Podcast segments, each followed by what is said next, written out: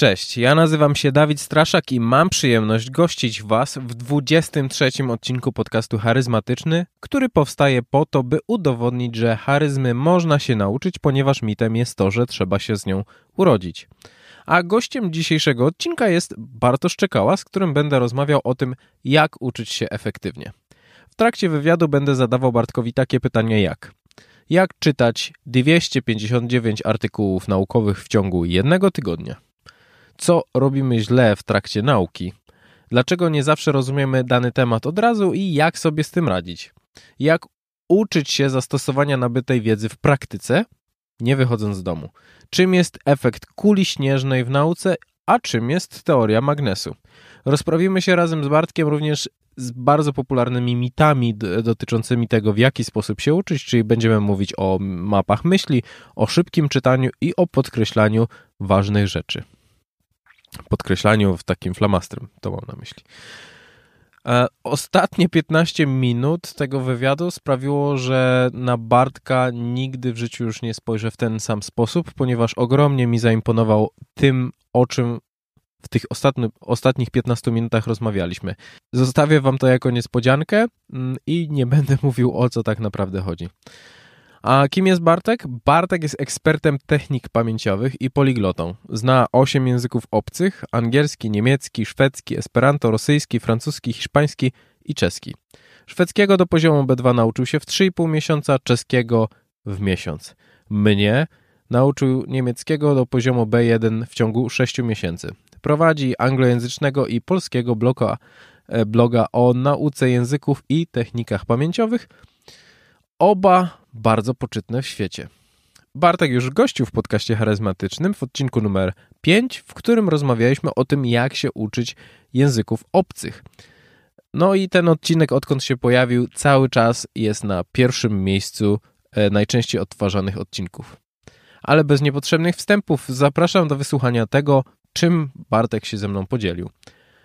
A zanim powiem miłego podcastu, to chciałem Was też jeszcze prosić o drobną przysługę. Jeżeli przesłuchacie ten odcinek i będzie on dla Was wartościowy, to chciałbym, żebyście podzielili się z linkiem do niego z osobą, która mogłaby być nim zainteresowana. Dzięki temu ja będę mógł docierać do coraz to większej ilości osób właśnie z podcastem. Więc dziękuję Wam bardzo, no i życzę miłego podcastu.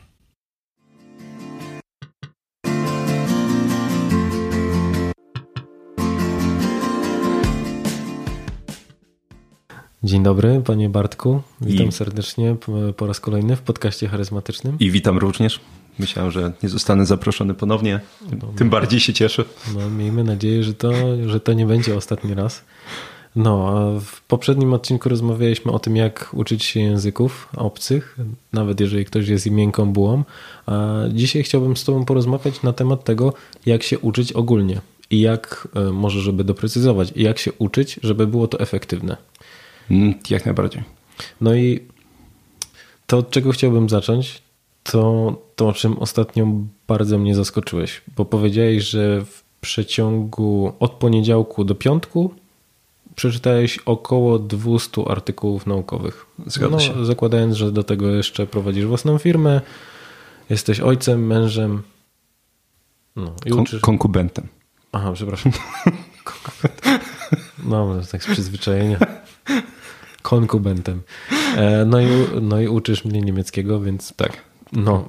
No to jak mógłbyś powiedzieć, jak to jest w ogóle możliwe? Tak, więc jakby zwyczajnie nie prowadzę tych statystyk i artykułów czytam, ale stwierdziłem właśnie z racji tego, że spotykamy się w poniedziałek, ciekawe by było prześledzić, ile tego się zbierze.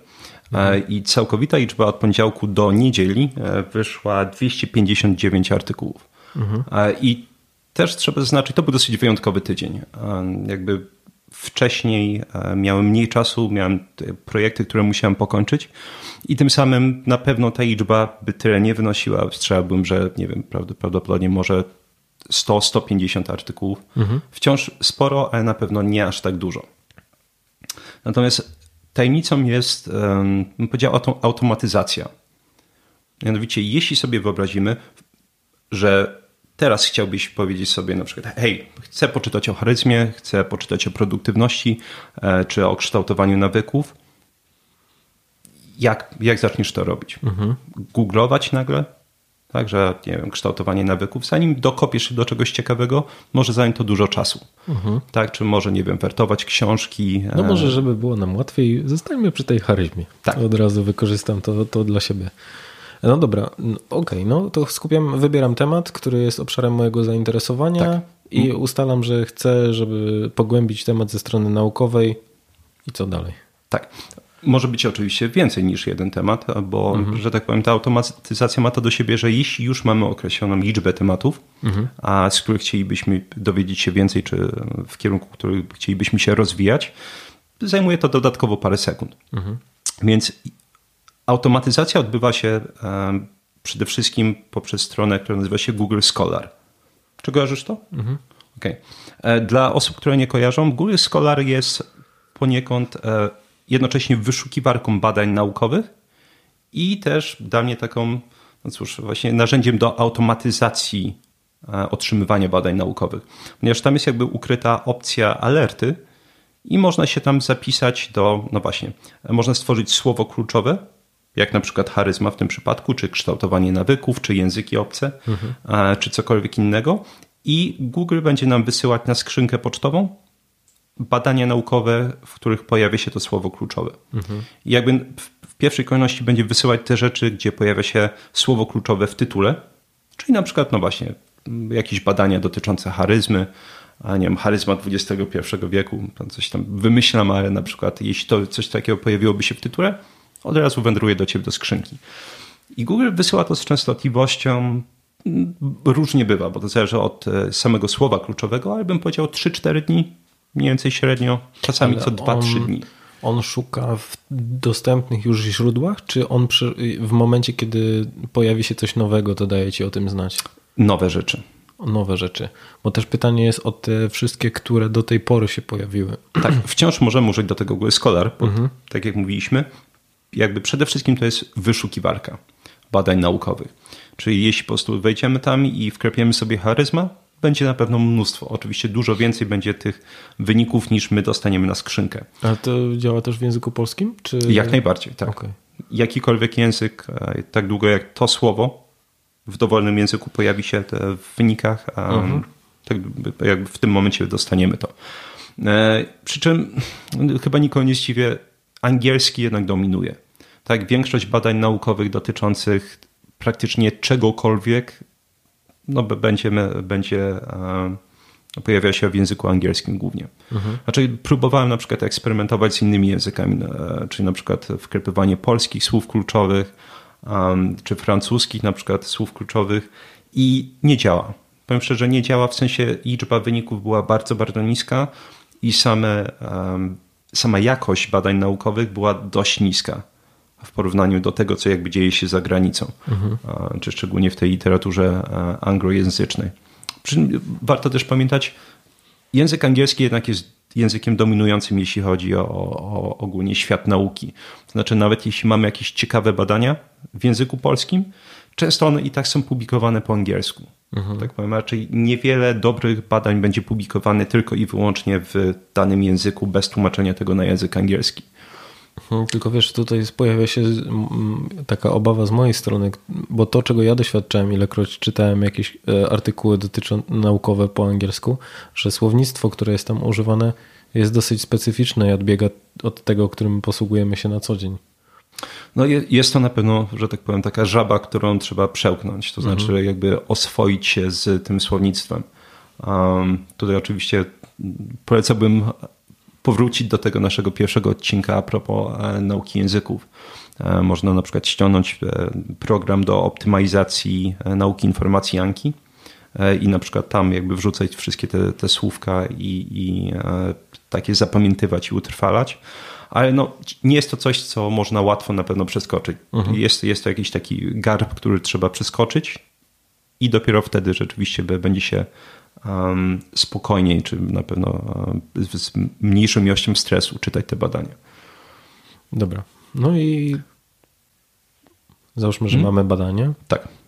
No i artykuł naukowy ma zazwyczaj około 10, czasami 20 stron. No to 20 razy 250 daje Dużo. Dużo. Możemy podsumować. Znaczy, warto wspomnieć, nie zawsze trzeba przeczytać cały artykuł czy całe badanie, ponieważ to jakby stricte zależy od tego, o czym jest artykuł, czy potrzebujemy znać każdy możliwy mechanizm opisywany w danym badaniu naukowym. Czyli przykładowo moje badania, czy moje słowa kluczowe, które często się pojawiają w tych badaniach, jest ich mnóstwo tak naprawdę. Ja mam chyba 30 czy 40 słów kluczowych wprowadzonych w Google Scholar i one obejmują tak naprawdę każdą dziedzinę moich zainteresowań.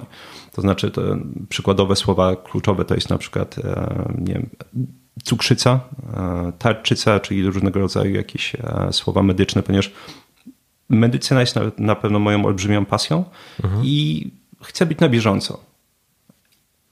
Wydaje mi się, że szczególnie właśnie w takiej dziedzinie wiedzy, jaką jest medycyna, trzeba być na bieżąco, bo inaczej człowiek często nie będzie skuteczny, jeśli chodzi o na przykład o leczenie danych schorzeń. Tak, bardzo często jakby ta wiedza jest dynamiczna i ona się zmienia, czy może nawet nie zmienia, ale dowiadujemy się kolejnych rzeczy z roku na rok. Czyli na przykład wracając do moich słów kluczowych, jest to cukrzyca, tarczyca, na przykład efektywność nauki, style nauki, nauka języków obcych, co jeszcze mamy, produktywność i tak dalej, i tak dalej. Tak jak mówię, tych słów jest 30-40, więc jakby ta liczba tych artykułów, czy może nie artykułów, badań naukowych, która przychodzi do mnie, jest spora. Ale jednocześnie jakby to mnie bardzo odciąża, bo ja nie muszę się martwić, tak? Jeśli na przykład dzisiaj chcę się pouczyć jeszcze po przyjściu do domu, czy poczytać takie badania, to ja nie muszę wkładać w to już żadnego wysiłku. Ja po prostu wchodzę na skrzynkę, patrzę, okej, na przykład rzeczywiście dzisiaj rano przyszło mi kolejnych tych 20 alertów i wiem, że teraz mam do przyjrzenia choćby po samych tytułach paręset jakby tych tytułów badań naukowych, ale mogę to zrobić bardzo szybko, bo też nie jestem jakby zmuszony czytać każde badanie naukowe. Tak, to jest po prostu przechodzę po tytułach, czy to mnie ciekawi, czy w ogóle wiem o co chodzi.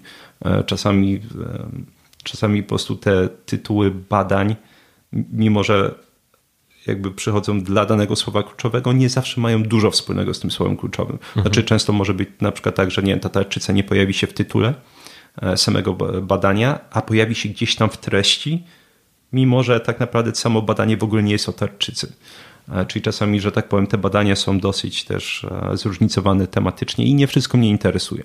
Natomiast wciąż samo to, że ja jestem w stanie bardzo szybko przejść przez na przykład paręset tytułów badań naukowych, pozwala mi jakby szybko precyzować rzeczy, na których chcę się skupić. Czyli na przykład, okej, dobra, to badanie brzmi ciekawie, to tego się nauczę, tak? Albo to przynajmniej przeczytam, zobaczymy, czy jest to coś wystarczająco ciekawego, żeby jakby uzasadnić czas poświęcony na zapamiętanie go. Ale z grubsza bym powiedział, na tym polegałaby ta magia czytania tych wielu artykułów w ciągu dnia czy w ciągu tygodnia. Automatyzacja. I Google Scholar to jest oczywiście jakby ta wyszukiwarka dla badań naukowych, czyli też w naszym przypadku narzędzie do automatyzacji, ale też możemy na przykład używać zwykłego Google Alerts. Tak, tam jeśli sobie wpiszemy słowo kluczowe, będziemy w stanie po prostu dostawać jakieś artykuły po prostu zwykłe z blogów choćby. One nie zawsze muszą być specjalistyczne. Można w Google Alerts też zapędzić rzeczy, które nas interesują. Czyli na przykład jeśli wpiszemy sobie słowo charyzma, możemy sobie zaznaczyć wysyłaj tylko powiadomienia z książek. Czyli ilekroć teraz ktoś opublikuje książkę, która trafi do tej odpowiedniej witryny Google Books i tam się pojawi słowo charyzma, ty dostaniesz powiadomienie o tym, że na przykład na stronie 78 w takiej a takiej książce pojawiło się słowo charyzma i teraz możesz sobie poczytać. Że tak zaznajomienie się nie jest samą wiedzą naukową, ale też popularno-naukową. Tak? Bo jakby warto też różnicować źródła tej wiedzy. To nie zawsze muszą być badania naukowe. Jestem w stanie, że w wielu dziedzinach to powinny być przede wszystkim badania naukowe, ponieważ jakby to jest jakaś ta największa wykładnia, ale mówię, w zależności od dziedziny, na przykład w przypadku nauk miękkich, często ta literatura popularno-naukowa może być fajną alternatywą, a przynajmniej uzupełnieniem badań naukowych. Dobra, czyli tak naprawdę nie przechodzisz przez cały artykuł naukowy, czytając go od deski do deski. Zależy od artykułu. Na przykład to znaczy chodzi o to, że ilekroć pojawia ci się alert na zasadzie pojawił się nowy artykuł naukowy z charyzmą w tytule, to nie otwierasz go i nie wertujesz, znaczy nie zaczynasz go czytać, tylko decydujesz, czy jest to interesujące, ale bazujesz tylko i wyłącznie na tytule, czy też coś więcej tam się pojawia? Takie najczęstsze moje przejście przez takie badania naukowe to jest, oczywiście zaczynam od abstraktu, no bo to mi mówi, czy w ogóle to mnie zainteresuje. Jeśli kończę po abstrakcie, to nie liczę tego jako przeczytane, bo to jest takim, to jest, że tak powiem, liźnięcie tematu. Jeśli czytam badanie naukowe, czy postanawiam poświęcić mu więcej czasu, czy się go nauczyć na pamięć potem, to najpierw czytamy abstrakt, potem wprowadzenie, ponieważ same wprowadzenia są na tyle ciekawe, ponieważ one rzeczywiście wprowadzają do danego zagadnienia i jest mnóstwo odniesień do innych badań naukowych. Tak, czyli wiedza, której na przykład mogłem jeszcze nie nabyć, będzie na przykład będzie jakieś odniesienie do tego już we wstępie. Ja często zawsze przechodzę przez wstęp. Te wstępy same to są często 2-3 strony. Takie solidnie napakowanej wiedzy. I po wstępie przechodzę w zależności od badania albo do samych metody badawczej. I znowu nie zawsze jest to konieczne, ale w zależności od dziedziny wiedzy, na przykład w medycynie jest to ważne, ponieważ liczba możliwych przekłamań czy prób manipulacji, czy to świadomych, czy nieświadomych, wynikiem badania tutaj ma olbrzymie znaczenie. Tak, to znaczy na przykład jeśli widzę, że to są bardzo ciekawe badania, ale potem dochodzimy do samej metodologii badania i widzę, że nie ma randomizacji, także po prostu te osoby nie zostały wybrane zupełnie losowo, tak, czy nie ma próby kontrolnej, albo na przykład błąd statystyczny, który się tam narzuca, jest zbyt duży, żeby świadczyć o wysokiej jakości tego badania czy korelacji i tak dalej, i tak dalej. To znaczy te rzeczy też muszę sprawdzić, żeby wiedzieć, że to badanie naukowe jest wysokiej jakości i mogę rzeczywiście posiłkować się jego wynikiem, żeby właśnie poszerzyć swoją wiedzę. Jeśli ten punkt nie jest spełniony, to automatycznie odrzucam takie badanie. I to jest oczywiście taki będzie olbrzymi kłopot, jeśli chodzi o szczególnie medycynę, ponieważ często ludzie cytują badania naukowe, nigdy nie mając nawet wglądu w samo badanie. I uważam, że to jest po prostu przekleństwo, że często ludzie przerzucają się, jest takie badanie na przykład i oni tam piszą to i często te badania, wiemy, są sprzeczne ze sobą. Tak? Natomiast to nie jest tak, że one są sprzeczne w tym sensie, że jedna i druga rzecz jest prawdziwa. Są sprzeczne, ponieważ jedno badanie jest po prostu koszmarnej jakości, a drugie jest dobrej jakości. Natomiast oczywiście, koniec końców, jeśli ludzie tylko przeczytają abstrakt, a na tym się często kończy, to wydaje mi się, że na przykład, nie wiem, to się często pojawia w przypadku sera. Na przykład pamiętam lata temu czytałem, że spożywanie żółtego sera zwiększa ryzyko zachorowania na raka prostaty. Ale w innym badaniu wychodzi, że zmniejsza. I pamiętam, że kiedyś w ogóle jakoś do mnie nie docierało. Jakim cudem? Przecież to był jakiś świat wiedzy, nie pamiętam gdzie to wyczytałem lata temu. To było chyba jedna edycja tego czasopisma oddalona od siebie i zupełnie sprzeczne wyniki. Więc teraz z perspektywy czasu wiem, że to jest tylko kwestia, któreś z tych badań było złe. Tak. Wiesz co, mam wrażenie, że większość ludzi bazując na badaniach nie weryfikuje tak naprawdę samej dokładności tego, jak ono zostało przeprowadzone. Absolutnie. Albo nawet nie dociera do tego źródłowego. Ja też nie będę oszukiwał, że sam ilekroć podają mi się zostają mi podane jakieś statystyki, to wiesz, nie mówię, czy ja mogę zobaczyć bibliografię, żeby wrócić do tego. Wydaje mi się, że za dużo czasu by to zajmowało, ale jest to też taką ciekawą przestrogą dla każdego, żeby nie ufać w ślepy sposób temu, że jeżeli ktoś mówi, że 70% osób jedzących żółty ser, tak? Czy ser kończy z rakiem prostaty. Otóż to, ja mam taką, nie wiem, bym powiedział trochę naturę już paranoika, ponieważ najczęściej, szczególnie jeśli ponownie chodzi o medycynę, nie ufam absolutnie nikomu, bo wiem, że liczba osób łącznie z doktorami habilitowanymi, profesorami, która po prostu przekopuje się przez te wszystkie badania jest bardzo, bardzo niska. I jeśli mówię, przekopuje się przez badania, chodzi o rzeczywiście przeczytanie czegoś więcej niż abstrakt. Mhm. Tak? Chociaż abstrakty te też pomagają w tym sensie, na przykład jedną z takich klasycznych rzeczy, jeśli chodzi o jakby statystykę w badaniach naukowych, to jest jakby jakość korelacji. I często jakby szczególnie w tych badaniach angielskich podaje się tak zwane RR, to jest ryzyko relatywne. I to ryzyko zawsze będzie jakieś tam, zawsze, bo to jakby to jest rzecz specyficzna dla korelacji, one zawsze występują. Mhm. I czasami występują naprawdę najdziwniejsze korelacje między rzeczami, które po prostu nie są ze sobą powiązane. Często jeśli na przykład mamy badanie naukowe i widać, że to ryzyko relatywne jest mniejsze niż 2, to znaczy, że jakość samego badania jest niska, ponieważ jakby linią bazową jest 1. Więc jeśli na przykład mamy, że korelacje, nie wiem, korelacja wynosi 15%, to będzie ryzyko relatywne podane 1,15. To znaczy tak naprawdę, że badanie jest do kitu, badanie nie pokazuje absolutnie niczego, ponieważ jest tyle potencjalnie jakby tych zmiennych, które nie zostały uwzględnione jakby w samym badaniu, które mogą wpływać na tą korelację, że wynik badania jest poniekąd jakby taki bezsensowny. Mhm. Bo tutaj jakby wiem, że to może dla wielu osób brzmieć abstrakcyjnie, możemy sobie wziąć przykład badań powiązanych z paleniem. Tam ryzyko relatywne wynosiło 30-40 często w większości badań. I to jest rzeczywiście coś, do czego chcielibyśmy dążyć, żeby mieć pewność, że na przykład badanie jest wysokiej jakości, albo że istnieje rzeczywiście korelacja między tym a tamtym.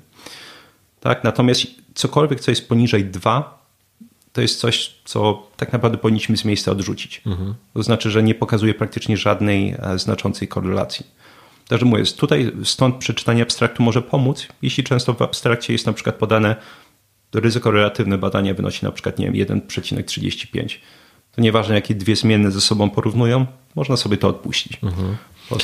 No ale spójrz, jakie to jest po prostu wyzwanie z takiej strony typowo ludzkiej, że w momencie, kiedy ty dowiadujesz się o jakimś fakcie, znaczy o założeniu, tak przyjmijmy, i musisz je najpierw skonfrontować z badaniem, które, tak jak mówiliśmy wcześniej, ma 10-20 stron i to jeszcze w obcym języku najczęściej, i potem okazuje się, że samo przeczytanie badania nie musi o niczym świadczyć, bo ono nie musi być dobrej jakości. Otóż to. Więc ciężko się dziwić. Trzeba mieć tą wiedzę, jak ocenić jakość badania. To jest dokładnie. Jeszcze ważne. Więc no tutaj chyba dochodzimy do rozwiązania zagadki, dlaczego jakby tak mało ludzi tak naprawdę na nich bazuje. Zgadza się. No dobra, ale badania to już dosyć specyficzna porcja wiedzy. A powiedz mi, bo chciałem cię zapytać też o takie podstawowe błędy, które ludzie popełniają ucząc się. Przychodzi ci do głowy jakiś co przychodzi ci do głowy na samym początku? Zdecydowanie pierwszą rzeczą, bym powiedział, jest brak umiejętności znalezienia praktycznych przykładów zastosowania danego konceptu. Mhm. Bym powiedział, to jest największe przekleństwo. Ponieważ często jest tak, że w momencie, w którym właśnie przedstawia się nam jakiś koncept, to my po prostu uczymy się na przykład jakiejś teorii, albo staramy się zapamiętać jakiś przykład, który ktoś nam podał, i wydaje nam się, że dzięki temu to jakby będziemy w stanie zawsze zastosować jakąś tą daną jednostkę informacji czy dany koncept. Ja zawsze podaję te przykłady tych śmiesznych zadań z fizyki na przykład, że jestem pewien, że ci edukatorzy są tacy zadowoleni, często jest tam powiedzmy zadanie, że w wózku na szczycie wzgórza znajduje się Justin Bieber. I w pewnym momencie zaczyna zjeżdżać z przyspieszeniem 20 metrów na sekundę i no, na przykład 300 metrów od wzgórza jest jakiś inny wózek, czy Justin Bieber się zabije, czy nie. Mhm. I jestem pewien, że są tacy z siebie dumni. I to jest rzeczywiście fajny koncept w tym sensie, że może kogoś zaciekawić, może komuś, nie wiem, jakoś pobudzi wyobraźnię, że okej, dobra, fizyka ma praktyczne zastosowanie, ale to jest mało. Dopóki tak naprawdę nie uświadomi się danej osobie, że dopóki sama nie znajdzie zastosowania tego konceptu, choćby przyspieszenia, to nie będzie w stanie jakby uczynić tej wiedzy swoją. Nie będzie w stanie uczynić tego konceptu jakby częścią, ja to nazywam takiego przybornika mentalnego. I Można nawet skupić się na najprostszych możliwych konceptach, żeby to zobrazować, żebyśmy mieli jakiś realny przykład. Zasada Pareto. Zasada Pareto jest prawie każdej osobie, która interesuje się rozwojem osobistym, produktywnością, jest w pełni znana. Czyli, że 20% jakichś elementów odpowiada za 80% wyników. Tak? Czyli jeśli na przykład mamy 10 osób, które pracuje w firmie, jest szansa, że 2 osoby będą odpowiedzialne za 80% rezultatów. I ten koncept jest tak prosty do zrozumienia, że wiele osób, wydaje mi się, że myli prostotę konceptu z łatwością jego zastosowania. Mhm. I po prostu skupiamy się na tych właśnie przykładach książkowych podanych zastosowania zasady Pareto, ale my sami nie szukamy na siły sytuacji, w których moglibyśmy to zastosować. Tak? To znaczy, jakby to mogło wyglądać. Jeśli na przykład mamy firmę i w firmie mamy oczywiście jakąś swój zbiór klientów. I to jest akurat sytuacja rzeczywista, ponieważ uczę taką kobietę, która ma firmę kosmetyczną i zaczęła mi w pewnym momencie, jak mieliśmy zajęcie z angielskiego, narzekać, że tak ciężko znaleźć po prostu klientów i ona jest zmęczona, bo co chwila podnosi słuchawkę i dzwoni, żeby znaleźć nowe osoby. No okej, mówię, w sensie wiadomo, że warto dzwonić, ale mówię, może sobie to ułatwić zadanie, że mamy coś takiego jak te low hanging fruit, tak? Nisko wiszący owoc, coś co będzie kosztowało nas niewiele wysiłku, a jednocześnie przyniesie spore rezultaty. I mówię, weźmy sobie zasadę Pareto w twojej firmie. Czy próbowałaś analizować, jacy są twoi najwięksi klienci? Tak? Czyli na przykład właśnie te 20% klientów, którzy przynoszą, nie wiem, 70, 80, 90% pieniędzy. A mówi, no nie, ale mówię, są tacy klienci, którzy rzeczywiście się wyróżniają wielkością i jakby tymi pieniędzmi, które przynoszą w firmie. No tak, jak najbardziej. Mówię, to nie łatwiej będzie po prostu zwrócić się do tych firm ze specjalną ofertą albo rozszerzyć na przykład gamę produktów, które się im oferuje, coś porobić z tymi klientami, ponieważ oni ewidentnie coś ich ciągnie do twojej firmy.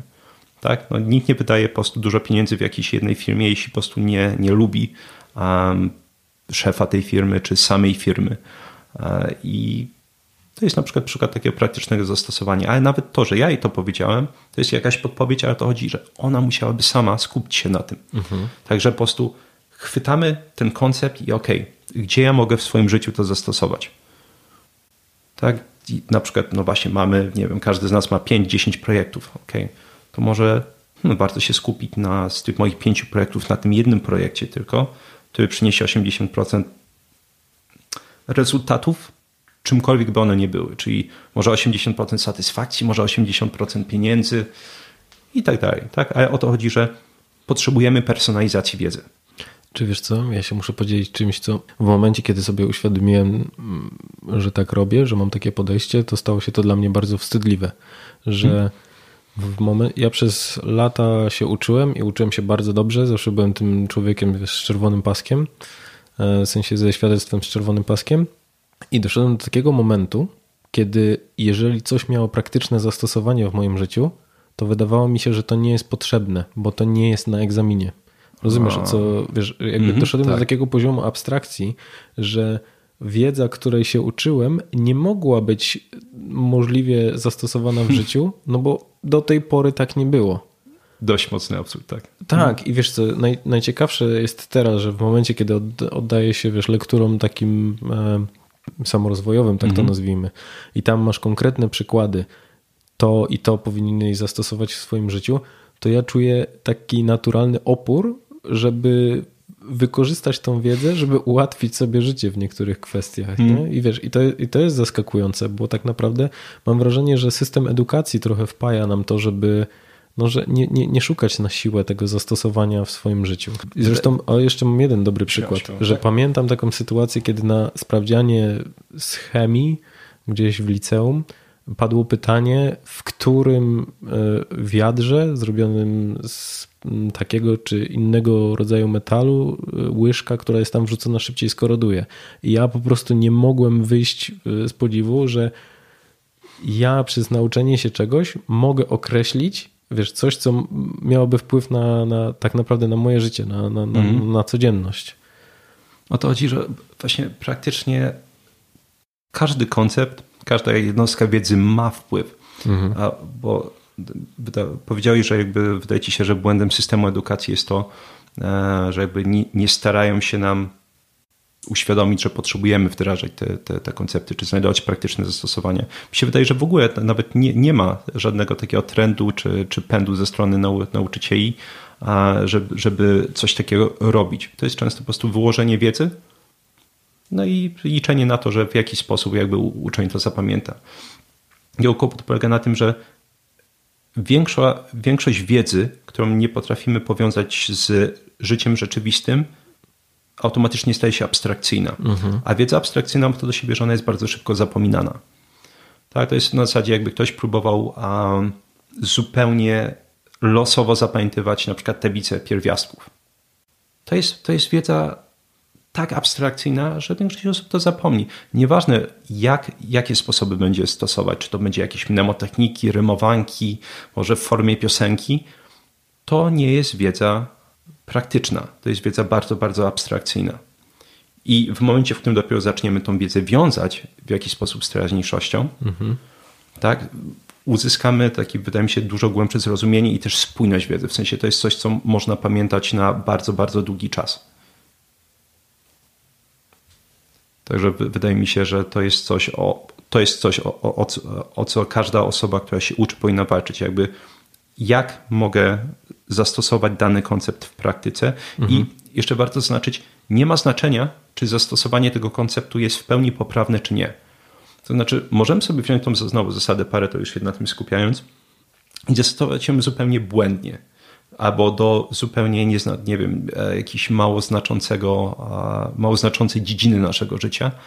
Nie ma to żadnego znaczenia. O to chodzi, że ty wziąłeś i zapanowałeś nad tym konceptem w jakiś sposób. To jest trochę właśnie, snując tutaj porównanie z językami obcymi, tak jakbyś wziął słowo i stworzył z nim zdanie, ale zdanie jest błędne. Nie szkodzi, bo i tak sobie utrwalasz słowo w odpowiednim jakimś kontekście. Może tam nie ma pełnej poprawności, ale o to chodzi, to ci zostaje w głowie na dużo, dużo dłużej. I nie ma znaczenia, kiedy ktoś ci w końcu powie: ej, no w ogóle w złym jakby odniesieniu używasz tego słowa. Tak, ale o to chodzi, że już masz stworzoną bazę, że tak powiem, znasz ogólny jakby zarys zastosowania do jakby danej techniki, metody. Dobra. No mamy kwestię zastosowania jakby od razu w swoim życiu. Czy coś jeszcze z takich poważnych błędów? Błędów jest zawsze sporo.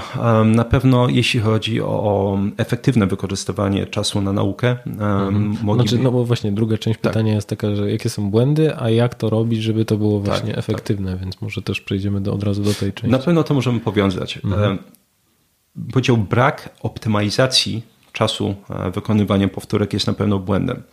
Dosyć często będzie to wyglądać tak, że ktoś czyta, nie wiem, artykuł właśnie, czy badanie naukowe, czy książkę, tam napotyka się na jakiś koncept i jeśli, że tak powiem, coś wie o zapamiętywaniu czy o nauce, no to zrobi sobie jeszcze z tego notatkę. Jeśli nie, to po prostu idzie dalej i no tutaj się tak naprawdę ta nauka poniekąd kończy. Czyli mamy jedną, dwie, może 5 powtórek poprzez całą książkę czy badanie jakiegoś konceptu, ale potem w ogóle do niego nie wracamy ponownie. To znaczy nie ma potem styczności bardzo, bardzo długi czas. Może potem po pół roku czy po roku natkniemy się ponownie na ten koncept, ale ogólnie jesteśmy od niego na tyle długo odseparowani, że albo o nim zapominamy, tak, albo to przynajmniej w większości się rozmywa ten koncept w naszej głowie, niedokładnie wiemy, o co tam chodziło. I taki sposób nauki jest typowy na pewno, ale no, co oczywiste jest bardzo, bardzo nieefektywny. Ponieważ zanim wrócimy ponownie do tego konceptu, my już go nie pamiętamy albo pamiętamy bardzo, bardzo kiepsko. Więc bym powiedział, na pewno warto by optymalizować czas tych powtórek. I są różnego rodzaju algorytmy, które wydaje mi się nawet nie trzeba dokładnie omawiać, bo wystarczy jakby znać front tych algorytmów, tę fasadę, to znaczy programy do optymalizacji nauki powtórek, jak choćby Anki. Tak, bo one działają na tej zasadzie, że jeśli wprowadzimy tam jednostkę informacji, to w zależności od odpowiedzi, jakiej udzielimy, czy to znaczy, czy pamiętamy ten koncept, czy nie, program sam na podstawie algorytmu wyznaczy datę następnej powtórki. I oczywiście jakby te algorytmy optymalizują czas poświęcony na naukę. często powiedzmy ten typowy algorytm, jeśli chodzi o nową jednostkę informacji, będzie wyglądać tak, że jeśli dzisiaj mamy styczność z zasadą Pareto i klikniemy, pamiętamy, co to jest, czyli na przykład mamy pytanie nasze w fiszce, co to jest zasada Pareto? No i mamy odpowiedź. Klikamy, pamiętamy, powtórka jest następnego dnia. Znowu, co to jest zasada Pareto? Jutro odpowiadamy, znowu klikamy dobrze. Następna powtórka jest już za 3 dni. Za 3 dni klikamy OK, jeśli wciąż pamiętamy, i następna powtórka jest za tydzień, potem za 2 tygodnie, potem za jakieś 3,5 tygodnia. Czyli innymi słowy, z każdą kolejną poprawną odpowiedzią te interwały, odległości między powtórkami zwiększają się mocno. Mhm. A jednocześnie, jeśli źle odpowiemy, algorytm się zeruje i zaczynamy od początku. Ale to daje nam fantastyczną możliwość jakby obcowania z danym konceptem dużo, dużo dłużej. Jest taka fantastyczna teoria, się nazywa spiralna teoria wiedzy, która tłumaczy, dlaczego często nie jesteśmy w stanie zrozumieć jakiegoś konceptu w danym momencie, ale dopiero rozumiemy go na przykład po miesiącu, po pół roku i tak dalej. I spiralna teoria wiedzy mówi to. Często, że na przykład, żeby zrozumieć jakiś bardziej skomplikowany albo złożony koncept, musimy zrozumieć jakieś 5-10 konceptów towarzyszących. Albo możemy inaczej jeszcze sobie to przedstawić w głowie. Jeśli mamy złożony koncept, to potrzebujemy 30 informacji, żeby w pełni zrozumieć ten koncept. Jeśli teraz zetkniemy się z tym konceptem, znając tylko 10 jednostek informacji, będzie, nie wiem w ogóle, o co w tym chodzi. Ale za 3 miesiące, za rok, za 3 lata, jeśli zderzysz się z tym konceptem ponownie i uzupełnisz brakujących 20 jednostek informacji, wtedy staje się to z miejsca jasne. Takie, o to w tym chodziło. Po prostu brakowało tych dodatkowych elementów, które by ułatwiły zrozumienie złożonego konceptu. I ja Anki kocham za to, że Anki tworzy sztuczne środowisko, gdzie ta spiralna teoria wiedzy może się w pełni rozwijać. To znaczy, że wiem, że moja wiedza już jest tam wprowadzona. Jeśli nawet nie rozumiem tego na ten moment, to wyskoczy mi to za 3 tygodnie, wyskoczy mi za 2 miesiące, ale wiem, że to jest zawsze tylko i wyłącznie w jednym miejscu. I wtedy po tych 2 miesiącach na przykład spojrzę na ten koncept i zupełnie inaczej go zrozumiem. Albo takim świeżym okiem na to spojrzę, bo w międzyczasie uzupełniłem te 10, 15, 20 jednostek informacji. Bo no przecież jak mogłem tego nie rozumieć 2 miesiące temu.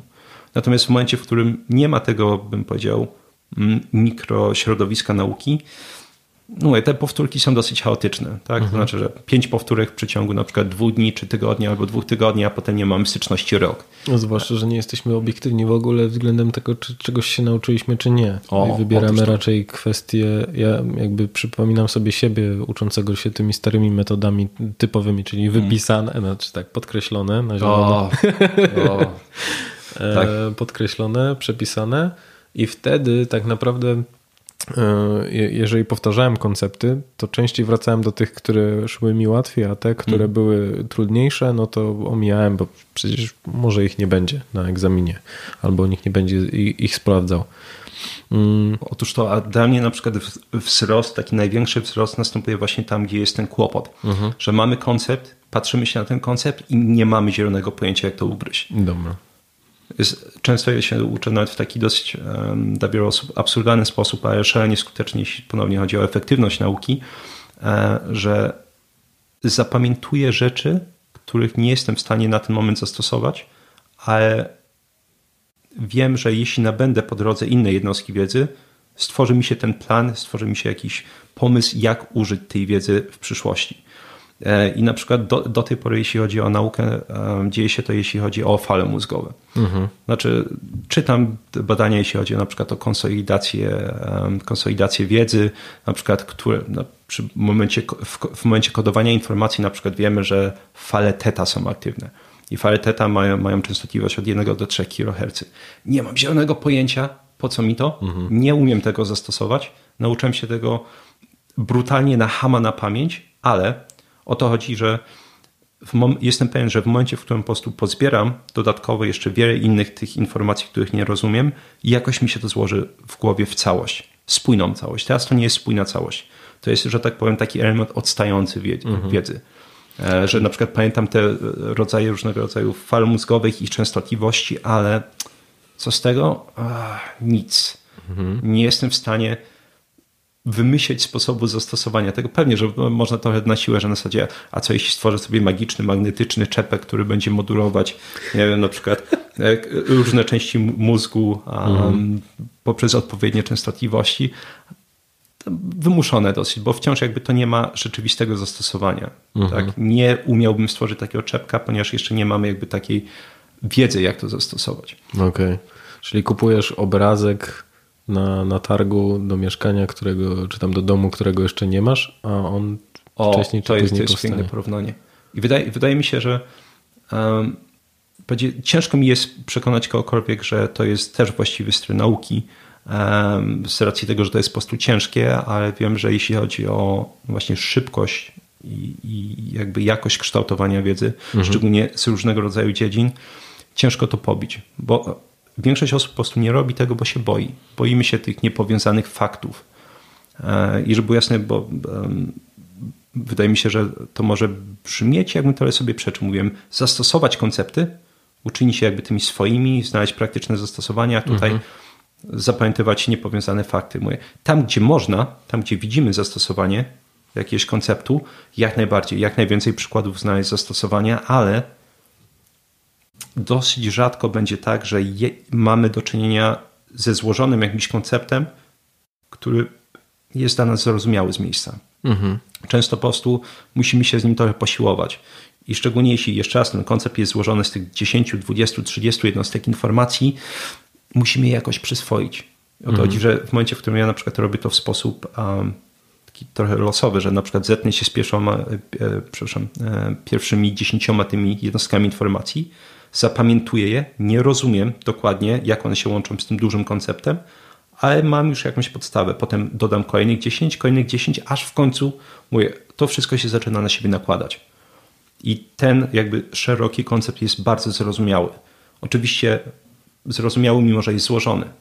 Ale te wszystkie współzależności tych jednostek informacji między sobą są już jakby dla mnie no właśnie zupełnie jasne. Ja potrafię jakby prześledzić całość funkcjonowania danego procesu właśnie przez to, że zapamiętałem te małe rzeczy. Okej, bo teraz też zastanawiam się, wiesz, twoją pasją jest uczenie się, tak. Ale mam wrażenie, że ludzie uczą się w momencie, kiedy po prostu jest to gdzieś narzucone z zewnątrz, czyli w momencie, kiedy podejmujemy jakąś szkołę, studia, czy robimy jakiś kurs. I teraz zastanawiam się, w jaki sposób zastosować to, o czym ty mówisz. Czyli w momencie, kiedy załóżmy, że zbliża się egzamin, mamy do przeczytania książkę, czyli staramy się jakby wyciągnąć z tej książki główne koncepty. Za pomocą pytań wprowadzamy je, pytań i odpowiedzi wprowadzamy je do programu Anki i w ten sposób optymalizujemy powtórki. Tak. Tylko teraz pytanie, w jaki sposób, skąd wiedzieć, co jest ważne, bo co jest tak naprawdę istotne, z tego względu, że jak ja sobie przypominam, kiedy zakreślałem to, co jest ważne, tak. No to tak naprawdę zakreślałem wszystko. I jak robić też optymalnie, znaczy jak dochodzić do tego, co jest tak naprawdę istotne, żeby robić to efektywnie. Czyli to jest właśnie ciekawe zastosowanie, bo znowu możemy sobie chwycić zasadę Pareto i no właśnie przenieść ją do jakiejkolwiek dziedziny wiedzy. Okay. Teraz jest na to parę sposobów, a taki, który ja zazwyczaj polecam wszystkim i taki, z którego korzystam, jakoś po prostu potrzebuję wejść w jakąś dziedzinę wiedzy szybko, to jest wygooglowanie kursów i szkoleń z danej dziedziny. Interesuje cię szydełkowanie? Wklep sobie kurs szydełkowania. Interesuje cię na przykład charyzma? Wklepie sobie kurs charyzmy czy szkolenie z charyzmy i często wszystkie te firmy szkoleniowe mają wypunktowane na przykład, że punkt pierwszy, punkt drugi, punkt trzeci i w momencie, w którym, tutaj żeby było jasne, nie chodzi o taniość, że na zasadzie, nie będę musiał zapłacić 500 zł za szkolenie. Nie, ja po prostu mówię, mam naturę paranoika i wiem, że z racji tego, że ja zapamiętuję wszystko, to po prostu bardziej sobie ufam, mimo że jeszcze wiem, że mam dużo mniejszą wiedzę niż osoba z danej dziedziny, bardziej sobie ufam, że jednak z czasem przegonię tą osobę przez to, że zapamiętuję wszystko, że wiem, jak to zapamiętywać. Ale początek na pewno byłby taki, że właśnie nieważne, czy to jest kurs internetowy, czy to jest kurs stacjonarny, zobaczyć jaki jest plan tych zajęć, jaki jest schemat i wtedy można sobie googlować po kolei na przykład rzeczy, czyli nie wiem, jeśli byśmy mieli kurs produktywności, pewnie teraz jakbyśmy wygooglowali to, znaleźliśmy tego mnóstwo. To może być po angielsku, to może być po polsku, może być po rosyjsku i wszędzie będziemy mieli mnóstwo wyników. I wtedy punkt po punkcie, na przykład zasada Pareto, nie wiem, zasada Premaka. I nie wiemy, co to jest zasada Pareto, zasada Premaka, teraz googlujemy pojedyncze artykuły. O to chodzi, że wszystkie te rzeczy są świetnie opisane w internecie.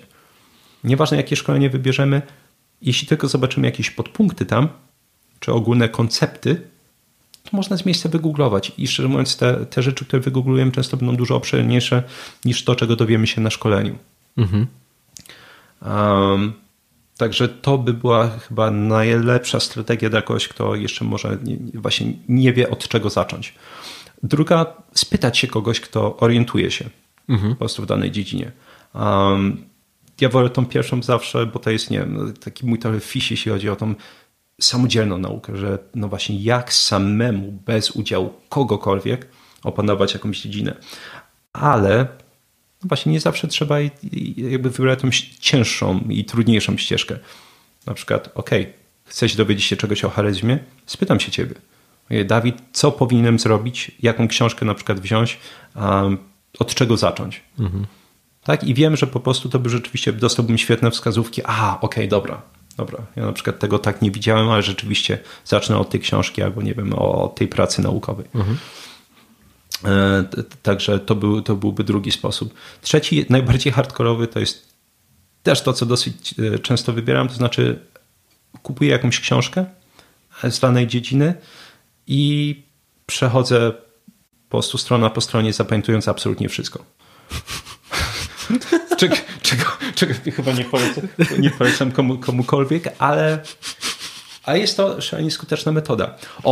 To jest ciekawe. Na przykład ostatnio, kiedy to było? To był grudzień albo listopad.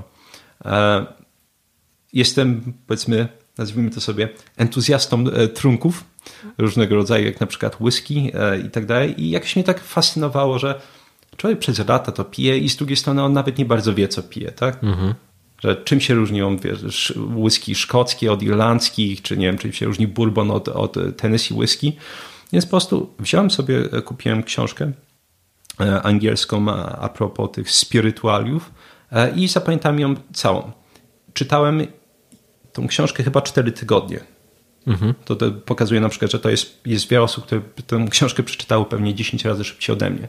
Ale w momencie, w którym jakby przechodziłem strona po stronie, wszystkie rzeczy, które mnie interesowały, absolutnie wszystkie, wrzucałem sobie do Anki, opracowywałem. Możesz powiedzieć mniej więcej przykładową fiszkę? No możesz, bo znasz na pamięć. Mam cię. No. Pewnie, na przykład może być... Bo wiesz, chodzi mi o to, żebyśmy też mieli taką próbkę wielkości wiedzy, która powinna się znajdować w jednej fiszce i jak ona powinna być skonstruowana. Nie ma jednego rodzaju fiszek. Jeśli ktoś po prostu będzie bazować na jednym rodzaju fiszek, a to już przegrał. Jakby dla mnie potrzeba na pewno fiszek teoretycznych, to znaczy potrzebujemy zapamiętać te koncepty. Czyli mówiliśmy o tych falach theta, 1,3 kHz. To była fiszka teoretyczna.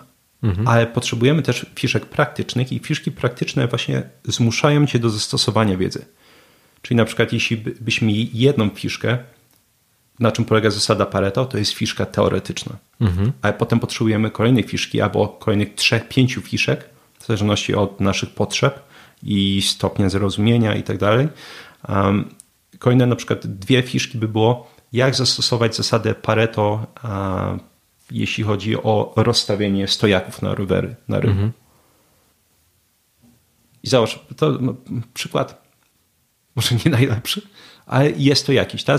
Zmuszasz się do myślenia, dobra, a może są miejsca na rynku, gdzie ludzie często zostawiają rowery, a nie ma tam stojaków. Może jeśli byśmy tylko przerzucili stojaki, które są nieużywane w dalszej części rynku, te 2 miejsca i tak dalej, i tak dalej. Ale w momencie, kiedy ty dojdziesz do odpowiedzi na taki koncept, tak? Czyli określisz, gdzie, gdzie je najlepiej rozstawiać. Zapisujesz tam odpowiedź? Czy po prostu zostawiasz tą fiszkę pustą? Najczęściej, znowu, zależy od potrzeb. Wydaje mi się, że nie ma tutaj jakichś dogmatycznych odpowiedzi. Zawsze zapisz odpowiedź. Jeśli to traktujesz to jako ćwiczenie, po prostu czysta taka, nie wiem, czyste intelektualne ćwiczenie, wydaje mi się, nie ma sensu zawsze zapisywać. A jeśli uważasz, że to jest akurat coś, co może ci się przydać, myślę, że warto. Bo jakby moment zwycięstwa nadchodzi w momencie, w którym ty już zaczynasz to rozkminiać. Nie w momencie, w którym to zapisujesz. Bo jeśli dojdziesz mentalnie do odpowiedzi, to o to chodzi, zaczynasz czynić ten koncept swoim. To zaczyna się stawać jakby częścią tego twojego przybornika mentalnego. Różnego rodzaju konceptów, metodologii, które jesteś w stanie potem niejako podświadomie stosować. No i rzeczywiście to nie ma znaczenia, czy ty dobrze rozstawisz, znaczy w cudzysłowie, dobrze rozstawisz te stojaki na rynku, no bo i tak nie jesteś w stanie tego zweryfikować. Otóż to. Samym zwycięstwem jest to, że myślisz o tym. Okej, super. Tak, także jeśli chodzi o akurat alkohole, nie ma aż dużo tutaj w moim przypadku praktycznych fiszek, bo szczerze mówiąc to jest wszystko w miarę praktyczne w momencie, w którym na przykład wybiera się whisky. Tak? Czyli na przykład jeśli, nie wiem, jeden z przykładowych fiszek to by było, jakie są wymagania do określenia whisky bourbonem. Tak? I na przykład patrzę, okej, to musi być wyprodukowane w Stanach Zjednoczonych. Minimum 51% bourbonat musi powstać z kukurydzy. Tak? I beczka musi być wypalana węglem drzewnym. Także po prostu wnętrze musi być wypalone. Na przykład to była jedna z takich przykładowych fiszek. I na to może być, nie wiem, jakie mamy ogólnie rodzaje typowych amerykańskich whisky. Że to nie jest na przykład tylko bourbon i Tennessee whisky, tylko na przykład mamy jeszcze takie mieszane angielskie whisky, gdzie często jest do 80% jakichś określonych ziaren, często na przykład pszenicy czy żyta, ale 20% będzie już czysty alkohol etylowy, czego na przykład nie ma w bourbonach. I mówię, i to jest ciekawe, bo to jest jakby zajęło mi miesiąc, ale z tej książki mogę się mylić, bo na początku tych fiszek było mniej, teraz jest, chyba miałem ich 800 po przeczytaniu tej książki. Potem sobie zacząłem niektóre rzeczy rozbijać i zapamiętywać jakby osobno i koniec końców, nie wiem, teraz powiedzmy po tym okresie czasu od listopada powiedzmy tych fiszek jest 1000. Ale bym powiedział wciąż to jest jakby jeden miesiąc i dziedzina wiedzy jest z mojego punktu widzenia dobrze poznana. Oczywiście to nie jest tak, że ja będę próbować konkurować z osobami, które się w tym specjalizują, ale o to chodzi, moje pytanie jest, czy po miesiącu jestem lepszy niż 99% osób z tej danej dziedziny? I wydaje mi się, że tak, bez problemu, bo oczywiście ludzie często piją te rzeczy, natomiast jakby nigdy ich to jakby nie zastanawia. Znaczy, że tak, przegram na pewno z każdym specjalistą, osobą, która pracuje w tej branży, ma firmy, na przykład jakiś, nie wiem, wine tasting czy whisky tasting, ale to mnie nie interesuje, bo ja nie potrzebuję konkurować z tymi ludźmi. Chodzi o to, czy znam wystarczająco dobrze tą dziedzinę, czy lepiej niż większość innych osób. Załóżmy, że chcę stać się ekspertem od charyzmy. I wprowadzam sobie fiszkę. Już jesteś. Ale załóżmy, że chcesz. Tak? No i wiesz, i tworzę sobie koncept. Znaczy mam już fiszki. To ile mniej więcej czasu poświęcać na to, na wprowadzanie nowych konceptów, ile na powtarzanie? Czy ja wiem, jaka jest twoja odpowiedź? Jak najwięcej. Tak. Moja odpowiedź zawsze jest jak najwięcej. Natomiast wydaje mi się, że jakby konkretniejsza odpowiedź to jest po prostu to zależy od celu danej osoby. Tak? Jak szybko na przykład chce się nauczyć danej dziedziny, po co mu jest ta dziedzina potrzebna, też na przykład głębokość wiedzy, tak? Jak głęboko będziesz wchodzić w dany temat, będzie po prostu zależeć od tego, no właśnie, czy potrzebujesz rzeczywiście być ekspertem, czy potrzebujesz być po prostu bardzo dobry z danej dziedziny wiedzy. Natomiast, no właśnie, to powinno jakby się wpasowywać jakby w twoje cele, tak? Natomiast tak, taka szersza odpowiedź to jest jak zawsze jak najwięcej. Dobra. A powiedz mi, o co chodzi z efektem kuli śnieżnej w przypadku nauczania? Efekt kuli śnieżnej jest, myślę, łatwy do zrozumienia.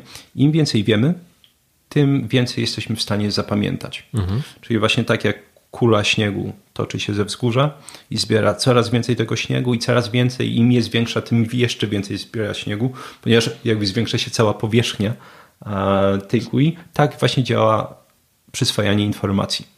To znaczy na początku, nieważne jaka to będzie dziedzina, idzie to powoli, ale potem z każdą kolejną jakby dziedziną wiedzy, albo nad konceptem w danej dziedzinie idzie to coraz szybciej. Mhm. I jeśli chodzi o języki, jeśli na przykład uczysz się teraz niemieckiego, tak, na pewno na początku to był koszmar, jeśli chodzi o przyswajanie słownictwa. Dalej jest. Ale tak czy siak, jakby nie potrafiłeś często powiązać tych słów z czymkolwiek innym, co masz w głowie. Mhm. Bo na tym polega ta kula śnieżna, że jesteś w stanie powiązać fakty, które masz w głowie, z faktami, których chcesz się nauczyć. Natomiast w pewnym momencie zaczynasz jakby dostrzegać nawet przy nauce niemieckiego, okej, dobra, że schreiben to jest pisać, ale beschreiben to jest opisać. Jest to nie, okej, dobra. Czyli to drugie słowo opisać już jest może nie w pełni jako gratis, ale na pewno jest dużo łatwiejsze do nauczenia, bo już rozpoznajesz i pamiętasz rdzeń tego słowa, czyli właśnie słowo pisać. Także to zjawisko będzie występować w ramach jednej dziedziny, a również poprzez dziedziny. To znaczy, jeśli powiedzmy ktoś, nie wiem, uczył się fizyki, będzie mu chemia szła łatwiej najczęściej. Tak? Jeśli ktoś na przykład uczył się, nie wiem, matematyki i pójdzie na fizykę, znowu jest mnóstwo jakby tych konceptów, które się zazębiają, jakby różnego rodzaju podejść, które będą się sprawdzać i w jednej, i w drugiej dziedzinie.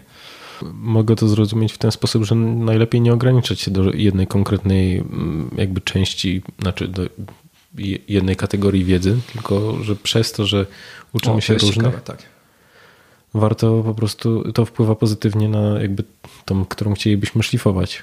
Absolutnie. Wydaje mi się, że nie warto się ograniczać, bo po prostu korzyści płynące z poznania wielu dziedzin są naprawdę nie do przecenienia.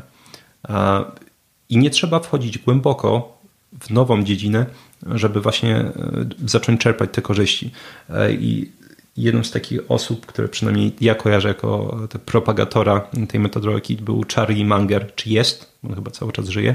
To jest taki cichy partner Warrena Buffetta. Mhm.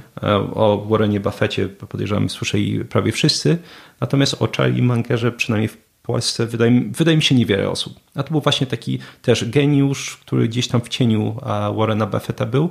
Oni byli partnerami. Zupełnie na równych prawach, tylko Charlie Munger był bardziej takim introwertykiem. I on właśnie zaczął popularyzować tą metodologię tego, żeby wchodzić w różnego rodzaju dziedziny wiedzy i brać najważniejsze koncepty stamtąd. Ponieważ jakby wtedy uzyskuje się ten efekt.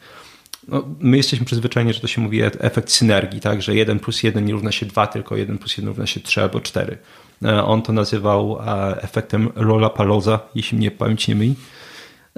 To jest po prostu, że tak powiem, wydaje mi się, jego próba trochę przywłaszczenia konceptu, który był jednak znany wcześniej. No po prostu zmienił nazwę, ale wiadomo, o co chodzi.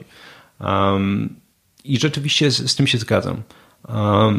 Jakby te badania naukowe, które czytam, czy dziedziny wiedzy, którymi się interesują, jakby okalają wiele dziedzin, ale zauważam, że po prostu ilość korzyści, jakie płynie jakby w życiu, w każdym możliwym wymiarze, od zdrowia, pieniędzy, która płynie jakby z poznawania tych nowych dziedzin, tych ważnych konceptów, jest naprawdę nie do przecenienia. Mhm. Także polecam każdemu.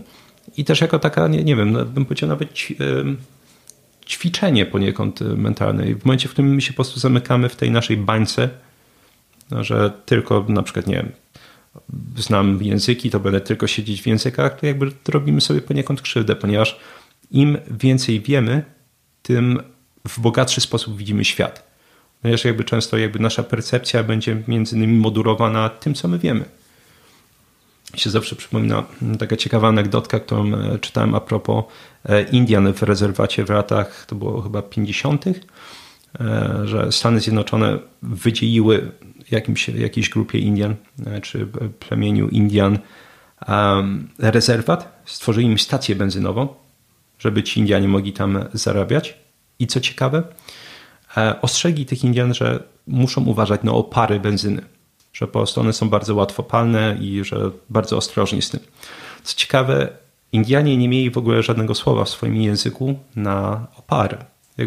I koncept przez to był dla nich zupełnie obcy.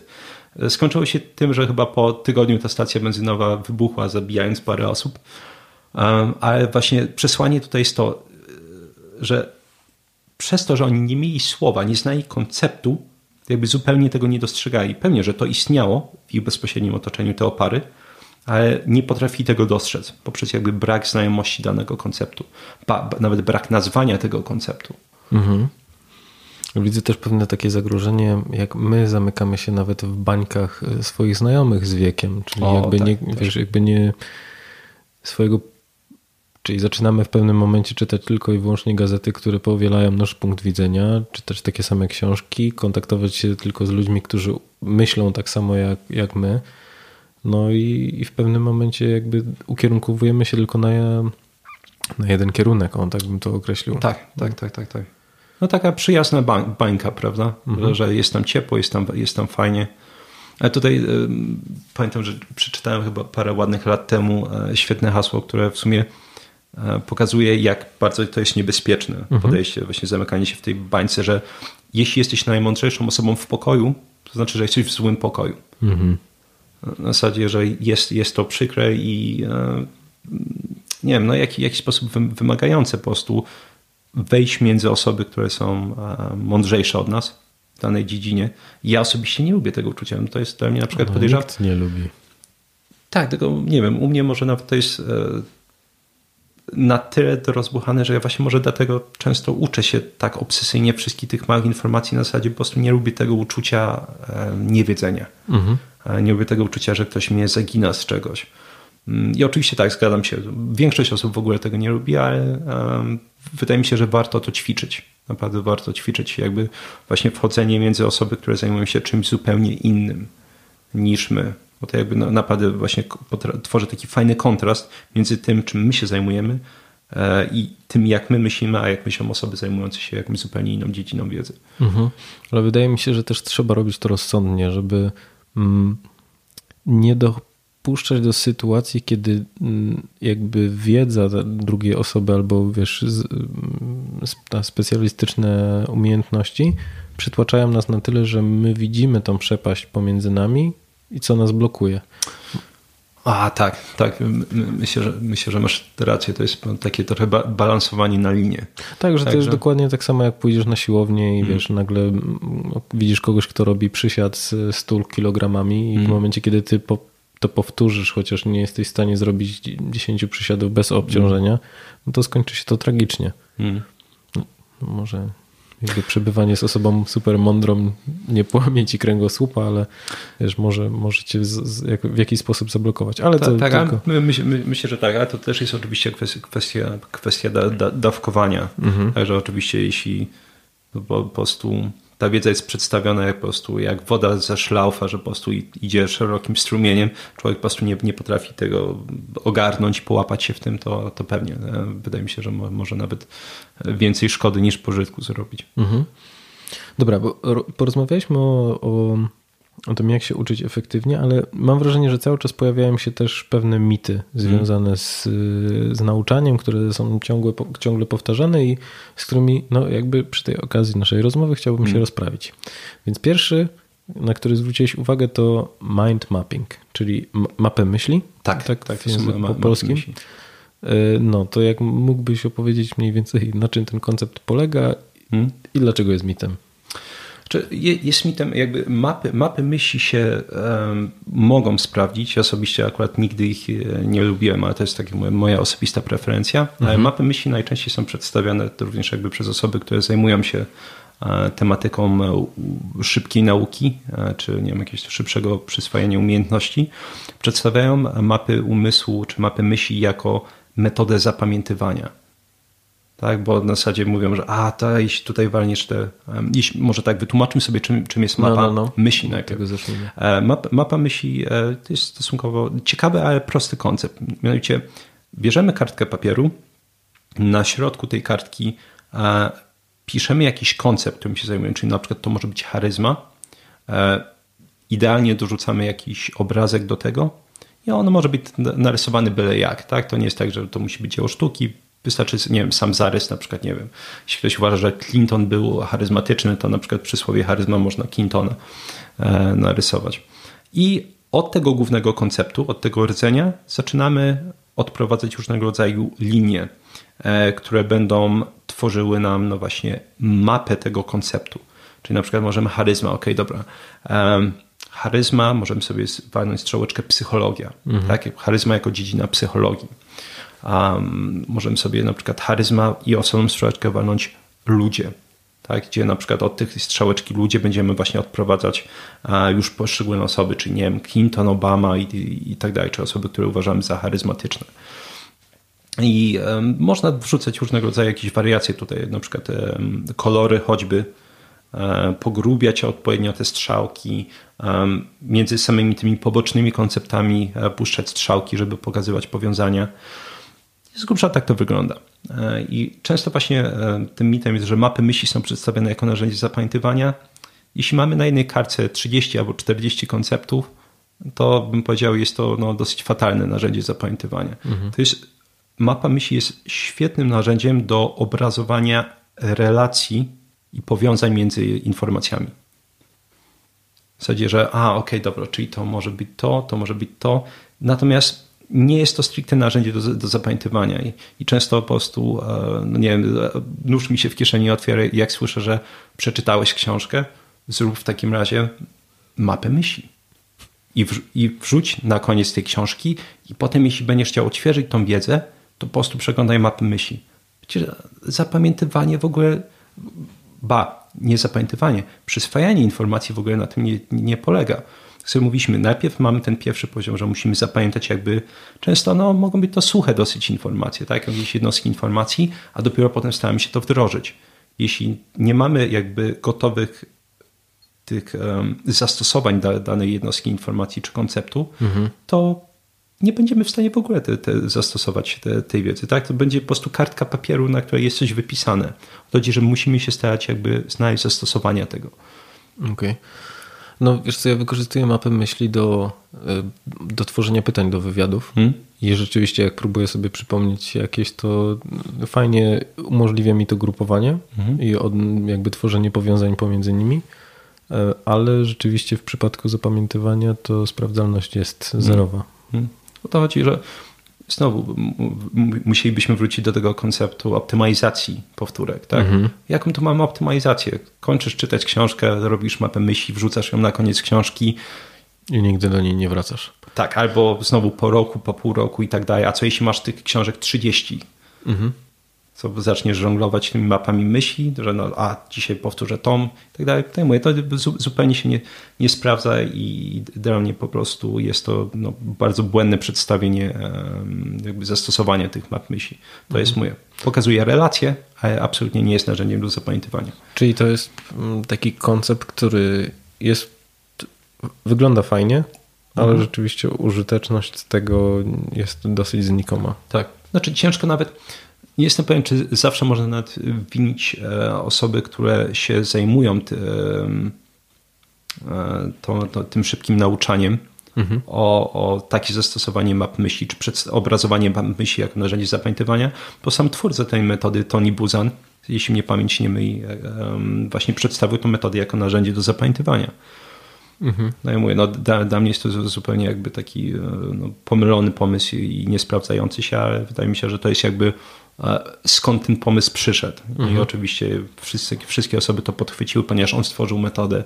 Jeśli on mówi, że to jest narzędzie zapamiętywania, to musi być narzędzie zapamiętywania. Dobra, więc jeżeli któryś ze słuchaczy albo któraś słuchaczka wykorzystuje do zapamiętywania, to dajcie znać w jaki sposób. Chętnie też się dowiemy, jak wy to wykorzystujecie. Tak jest.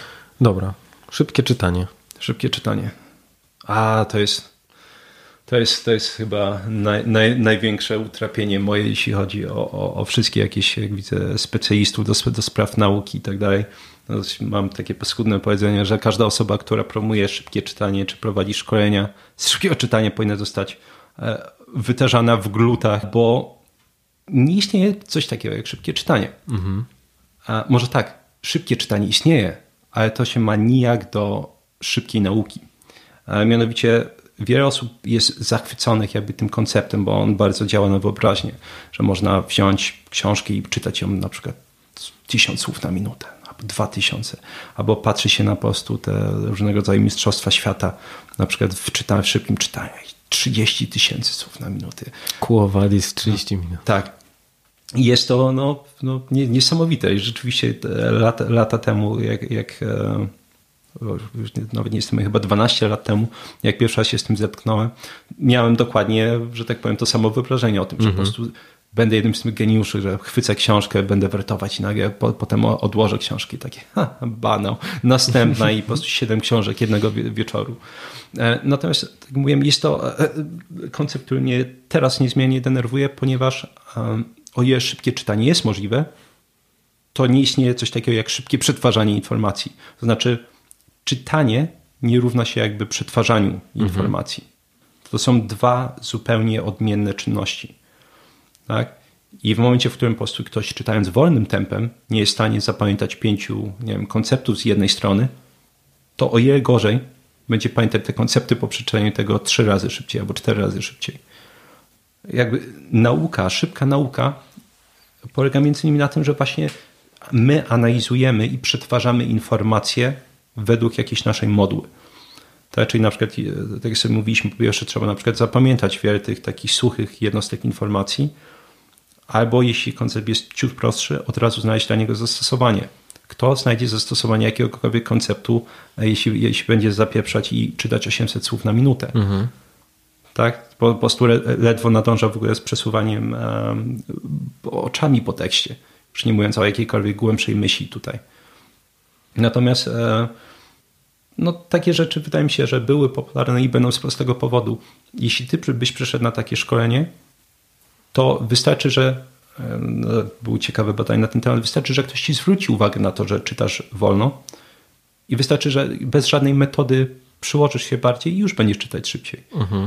I jeśli na takim szkoleniu ci przedstawię po prostu jakiś banalny tekst, jakąś czytankę, nie wiem, Oliver Twist, i ty przeczytasz szybko te 2 strony i tam oczywiście nie ma nic do zapamiętania, tak? Nie ma żadnych jakichkolwiek przydatnych czy wyzywających informacji. To jest po prostu przeczytasz te 2 strony takiej czytanki, a teraz zasuwam szybko. I człowiek wychodzi z takim właśnie ciepłym uczuciem w środku, myśli, kurde, teraz to ja czytam. Tak, teraz to będę po prostu zasuwać i się uczyć. Ale to mówię, co się stanie, jeśli teraz weźmiemy badanie naukowe choćby, tak, które jest nasycone bardzo mocno informacjami nowymi i zaczniemy szybko czytać. Nic się nie stanie. Po prostu nie będziemy w stanie prawdopodobnie przez jeden paragraf nawet przejść bez bólu głowy i o ile w ogóle jakiekolwiek tam zrozumienie by się pojawiło. Tak mówiłem, dla mnie na przykład czytanie tej książki o spirytualiach, mi to zajęło miesiąc. Tak? I to nie jest szybkie tempo. Ale z racji tego, że ja przyswoję tam 800 czy 1000 informacji z tej książki, to teraz, jeśli ja wejdę w kolejną książkę o spirytualiach, ja ją przeczytam dużo szybciej, bo już będzie sporo znajomych jakby konceptów, bo już mam zbudowaną podstawę wiedzy. I dla mnie, jeśli szybkie czytanie istnieje, to jest po prostu w momencie, w którym po prostu już mamy obycie z daną dziedziną wiedzy i czytamy rzeczy, w których nie pojawia się dużo nowych informacji. No bo jakby z samej swojej natury, jeśli mamy nowe informacje, no to musimy jakoś skupić na nich uwagę, musimy je przeanalizować. Coś musimy z nimi zrobić. Natomiast szybkie czytanie, absolutnie odradzam wszystkim. Wszystkie książki z szybkiego czytania, szkolenia, absolutna strata pieniędzy, czasu i bym powiedział mamienie. Naprawdę po prostu to jest mamienie, bo nie ma jakby żadnego związku z szybką nauką. No to ja mam to ćwiczenie teraz. Kurs szybkiego czytania, charyzmatyczny. Czyli tak. I to rzeczywiście działa. Bierzesz palec i przykładasz sobie w momencie, kiedy czytasz książkę czy artykuł, tak. I jakby palcem wyznaczasz tempo czytania, które jest po prostu trochę szybsze niż zazwyczaj. To spowoduje, że będziemy czytali szybciej. Warto spróbować. To jest ten czas, w którym można to zrobić. Czekamy na odpowiedzi. Tak, ale w momencie, kiedy ja wykorzystywałem to do czytania, to czułem się o wiele bardziej zmęczony poznawczo, bo jakby staramy się szybciej przetworzyć tą samą ilość informacji. Tak. Więc tak jakbyśmy po prostu próbowali myśleć 2 razy szybciej. Czyli jakby założenie jest takie, że czytać we własnym tempie i jakby wyciągać te informacje, które są dla nas najważniejsze i potem jakby klasyka Anki i powtarzanie. Tak. Wydaje mi się, Woody Allen najlepiej podsumował szybkie czytanie, że przeczytałem szybko Wojnę i pokój. To było coś o Rosji. Okej. Z tymi się właśnie zawsze kojarzy szybkie czytanie. Okej, dobra. No w sumie ciekawe podsumowanie. Dobra, ja mam jeszcze to, co już wymieniam, to co wspomniałem kilka razy, czyli podkreślanie ważnych rzeczy. Uważasz, że to jest zasadne? Nie. Pamiętam, dosyć szerokim echem odbiło się takie badanie, czy można powiedzieć metabadanie, bo ono podsumowywało dziesiątki innych badań dotyczących właśnie nauki i ono zostało opublikowane gdzieś tam w Stanach Zjednoczonych jakieś już chyba z 5 lat temu i w tym badaniu było fajne właśnie podsumowanie najbardziej nieskutecznych metod nauki, które są używane non-stop jakby przez uczniów, studentów, czy ogólnie osoby, które się czegokolwiek uczą. I właśnie w tym badaniu jedną z pierwszych rzeczy, które przytaczają, to jest podkreślanie. W zasadzie, że możemy tutaj wrócić, bo jakby większość osób jest oswojonych z tym i ponieważ uczyło się przez lata w ten sposób, zaliczało jakieś tam sprawdziany, to rodzi się to przekonanie, no to w jakiś sposób musi działać. Natomiast znowu jakby największym wyznacznikiem, czy najlepszym wyznacznikiem tego, czy my się uczymy, czy nie jest, jak my przetwarzamy i jak my powtarzamy informacje. Tak, pytanie, co się dzieje, kiedy podkreślimy informację? Czy ona jest przetwarzana? No nie bardzo, tak? A im więcej podkreślamy, szczególnie tym gorzej, ponieważ zawsze mówię, jeśli wszystko się wyróżnia, to nie wyróżnia się absolutnie nic. A niestety najczęściej tak wyglądały strony. A jak ktoś po prostu chwytał długopis czy marker, że 3/4 strony jest podkreślone i tak naprawdę ciężko się nawet skupić na czytaniu tych rzeczy, które zostały podkreślone, bo praktycznie one są wszędzie. Czyli na przykład tutaj wiadomo, że nie mamy przetwarzania informacji. Pytanie, czy mamy powtórki? No nie, bo ponieważ to jest jak każda praktycznie możliwa książka, badanie i tak dalej. Jeśli do tego nie wracamy regularnie, nie mamy tej optymalizacji, nie mamy tego algorytmu, który podpina te nasze powtórki, no to jakby to kryterium również nam odpada, czyli jest niespełnione.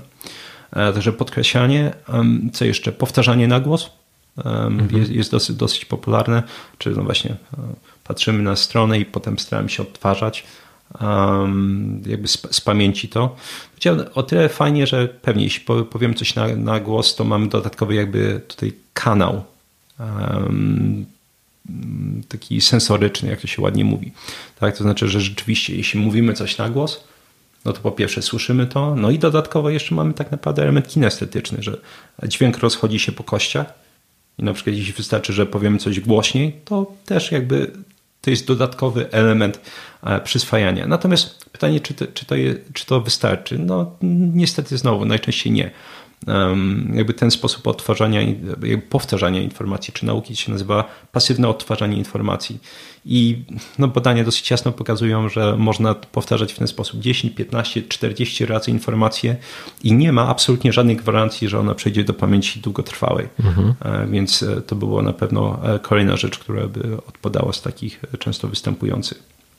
Tak, ja pamiętam, jak pierwszy raz zbeształeś mój system nauki języka angielskiego i miałem takie bardzo błędne poczucie, byłem bardzo dumny z tego, że dużo słucham po angielsku, ale w rzeczywistości w momencie, kiedy zadałeś mi pytanie, jak przełożyło się to na poprawę jakby innych aspektów poza słuchaniem, no to nie byłem w stanie powiedzieć, że dzięki temu nauczyłem się więcej niż 10 słów nowych.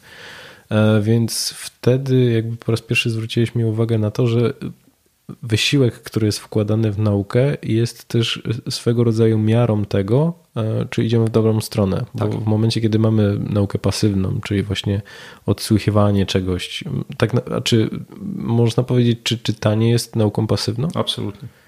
Okej. Więc wtedy tak naprawdę mamy takie złudne poczucie, że my się czegoś uczymy. Tak. I właśnie to poczucie napędza ten rodzaj nauki, ponieważ to tworzy tak zwaną iluzję wiedzy. Wiedza jakby nauka pasywna. Także my wprawdzie nie bylibyśmy w stanie odtworzyć aktywnie tych informacji, nie bylibyśmy w stanie ich zastosować, ale kiedy my patrzymy na tą stronę albo słuchamy tego, to my to rozpoznajemy. Tak, i nagle jest to poczucie, aha, w takim razie, jeśli ja to rozpoznaję, no to praktycznie tak, jakbym wiedział. Tak? I wydaje mi się, że na przykład teraz, tak jak mówiliśmy w tym odcinku o tej zasadzie Pareto, jestem pewien, że całe mnóstwo osób, które będzie słuchać tego odcinka, będzie miało takie, no przecież zasada Pareto, banał. Ale ponownie to jest jakby rozpoznanie informacji. Pytanie, jeśli zadać sobie właśnie takie uczciwe pytanie, czy ja stosuję, na przykład jeśli zasada Pareto jest taka łatwa i logiczna, czy ja ją stosuję na co dzień? I jestem pewien, że większość osób nie zda tego testu. Bo ponownie jakby to wymaga tego no właśnie aktywnego przetwarzania informacji, kombinowania, co ja mogę zrobić z tym konceptem. I no, najczęściej my nie jesteśmy jakby nauczeni, że tak powinniśmy się uczyć. Tak, właśnie tylko często to jest jakby takie błędne koło właśnie nauki pasywnej, jakichś podkreślań. I ponieważ towarzyszy nam to całe życie, to mamy właśnie to złudne uczucie, że hej, jeśli ja przeszedłem przez szkołę, jeśli ja dostałem pracę, tak, jeśli mnie cenią w pracy, a ja się uczyłem cały czas w ten sposób, no to musi być skuteczne. Tylko to jest właśnie znowu taka poniekąd inny rodzaj bańki, tak, że w której żyjemy i nie wiemy, co jest poza nią. Tak? Nie wiemy, co to znaczy tak naprawdę często ta naprawdę szybka, skuteczna nauka. Dlatego też powiedziałeś, że czytanie to może być strata czasu? Tak, to jest, wydaje mi się, że do wielu osób to może być nie wiem, dosyć prowokacyjne. Tak? Ja mówię, że czytanie... To... No już powiedziałeś tyle prowokacyjnych rzeczy, że to już się tak, nie ma co obawiać. Pewnie tak.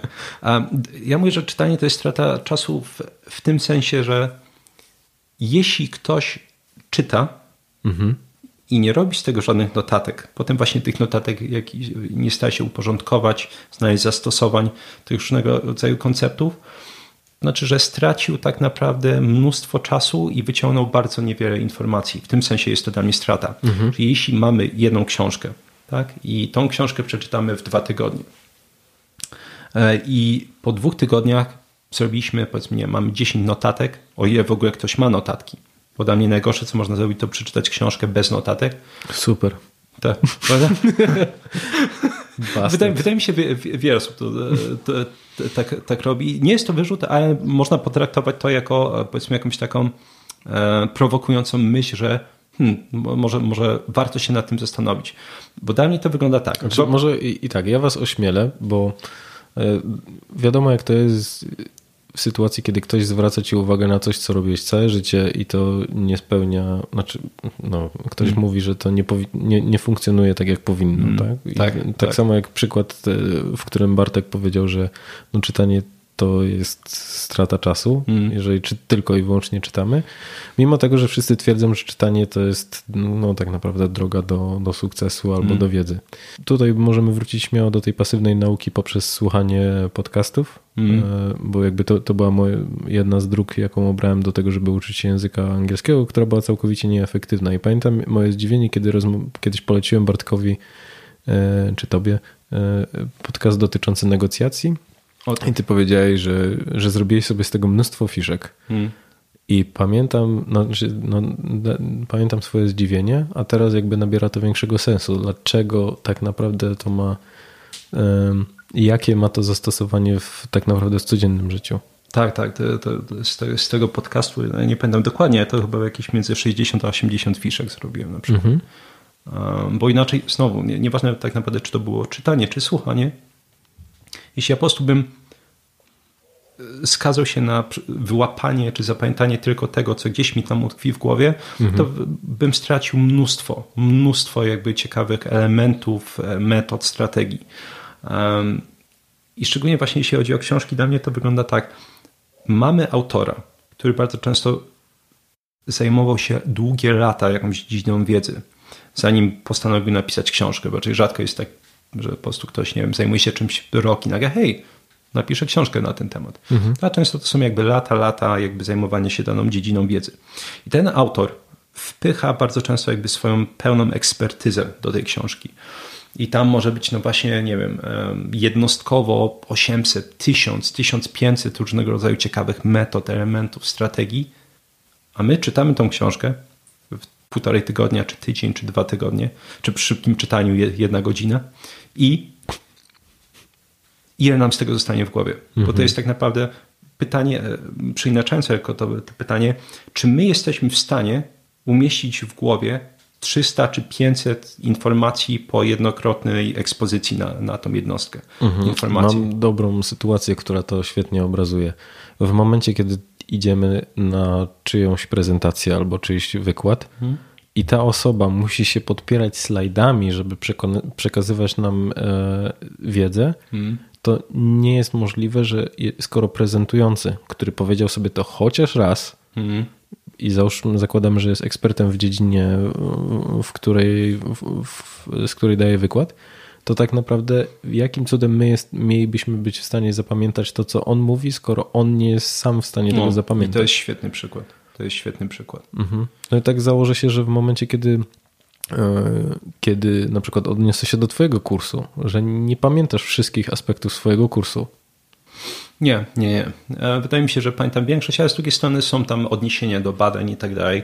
Czy ja potrafiłbym powiedzieć na przykład, nie wiem, jak się nazywa autor, badanie i tym podobne rzeczy? Nie. Że tak powiem, oczywiście wszystkie te główne elementy pamiętam, ale każdy możliwy szczegół absolutnie nie. Mhm. Okej.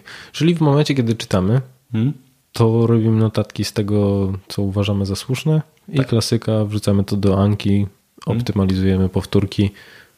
Jesteśmy super mądrzy, możemy się chwalić w towarzystwie. Tak, dla mnie warto podzielić to na 2 kroki. Że nawet jakby tworzenie fiszek to nie jest jeszcze tak naprawdę dokładnie przetwarzanie informacji. To jest dopiero, no właśnie, wprowadzamy te informacje do naszej bazy wiedzy i dopiero potem jakby, jeśli zetkniemy się pierwszy czy drugi raz z tymi informacjami, możemy zacząć je przetwarzać. Czyli na przykład mamy 3-4 koncepty i jest takie, to jest ciekawe, teraz wejdźmy krok wyżej, jak mogę to przeanalizować, jak mogę to zastosować. Czyli teraz właśnie wchodzimy na kolejny poziom jakby tworzenia fiszek, fiszki praktyczne. Okay. Czyli żeby jakby nie zostawiać nie zostawać przy samej teorii. Okej. Teraz się zastanawiam nad tą sytuacją, kiedy ja zaczynałem z podcastami i zauważyłem, że zacząłem się robić, jakby czułem się bardzo mądry w tych obszarach, w których rozmawiałem z gośćmi. No bo teraz popatrz, ja nagrywam tą rozmowę, czyli tak, przygotowuję się, czytam jakieś jakby twoje publikacje, potem przesyłam ci pytania, rozmawiamy, potem ja przysłuchuję tą rozmowę najczęściej minimum raz, w momencie, kiedy je obrabiam, zastanawiam się nad notatkami, nad odniesieniami, potem przesłuchuję ją zaraz po publikacji, czyli tutaj ta aktywizacja następuje kilka razy, a teraz jeszcze jakbym dorzucił fiszki. O to chodzi. Wydaje mi się, że mimo, że jest to właśnie więcej roboty, to jakby w nawet krótkoterminowej perspektywie człowiek oszczędza mnóstwo czasu. Tak? Bo tak jak mówię, nie musisz skazywać się na to, że może kiedyś napotkasz te informacje ponownie. Nie, ty już te informacje uczyniłeś swoimi, nauczyłeś się, one są w twojej bazie wiedzy. Następnym razem, jeśli zetkniesz się na przykład z kolejną książką czy podcastem dotyczącym negocjacji, jest wszystko zupełnie inaczej odbierane. Bo nawet jeśli są jakieś nowe elementy, to na przykład będzie występowało tam 80% rzeczy, które już kojarzysz. Czyli dużo łatwiej będzie ci się skoncentrować na tych nowych rzeczach. Tak jest ze słuchaniem języka. Im więcej słów kojarzysz, tym łatwiej skoncentrować się na kolejnych, tych, których nie kojarzysz. I oczywiście tego jest coraz mniej, aż, że tak powiem, człowiek stosunkowo bezwysiłkowo zaczyna się uczyć tych nowych rzeczy, bo nie ma ich tak dużo. Dobra, to na pewno chciałbym zapytać o teorię magnesu. Więc teoria magnesu to jest taka teoria ukuta przeze mnie, która wydaje mi się dość dobrze tłumaczy, dlaczego zadawanie właściwych pytań albo dobieranie właściwych projektów jest ważne, żeby stworzyć spójną wiedzę. I jakby magnes w nazwie tej teorii się wzięło od tego, że każde pytanie albo każdy projekt jest poniekąd magnesem, który zaczyna przyciągać odpowiednie informacje potrzebne do rozwiązania albo zrozumienia danego konceptu. I dla mnie ciekawą rzeczą jest, że tak jak ja to widzę, to każda osoba będzie miała taki magnes, ale przyciągnie różne rzeczy. To znaczy niektórzy przyciągną rzeczywiście informacje, jakieś fakty naukowe, czyli coś wysokiej jakości, co rzeczywiście będzie pozwalać myśleć racjonalnie, logicznie i efektywnie. A jeśli spytamy się na przykład kogoś, kto nie specjalizuje się w jakiejś danej dziedzinie albo jest powiedzmy laikiem, to on też będzie przyciągać rzeczy, tylko to już nie będą na przykład fakty naukowe, tylko będą anegdoty zasłyszane od innych, tak? Albo to będą opinie zasłyszane od innych, to co usłyszałem w wiadomościach. Mhm. Czyli każde pytanie poniekąd będzie właśnie magnesem, ale będzie przyciągać różnego rodzaju rzeczy. I żeby wziąć sobie przykład, żeby lepiej to zrozumieć. Co się stanie, kiedy zadasz na przykład komuś pytanie, jak uczyć się języków obcych? Jak skutecznie uczyć się języków obcych? Tak, to jest nasz magnes. To jest nasze pytanie, które jest jednocześnie tym magnesem, które będzie przyciągać różnego rodzaju informacje, tak mówię, anegdoty i tak dalej. I w zależności od tego, kogo spytasz, to udzieli ci innych odpowiedzi. Mhm. Ponieważ jakby ten magnes będzie przyciągać jakby zróżnicowane informacje. Znaczy jeśli spytamy się osoby, która się tym zajmuje, no to będzie miała na pewno, że tak powiem, tą podkładkę na zasadzie, bo ja na przykład powiem ci to, że jest to badanie naukowe, to jest to badanie naukowe, są takie, nie wiem, jakieś prawidła pamięci. Mhm. A jeśli spytamy się ciocię Krysię, no to powie, a wiesz co, no bo to trzeba wyjechać. Tak, trzeba wyjechać za granicę i tak dalej. To znaczy, że bardzo często ten magnes, tak jak mówię, coś przyciągnie, ale co to będzie? Czy to będzie złoto, czy to będzie po prostu kupa? Będzie zależało od osoby i jakby wiedzy, którą zgromadziła.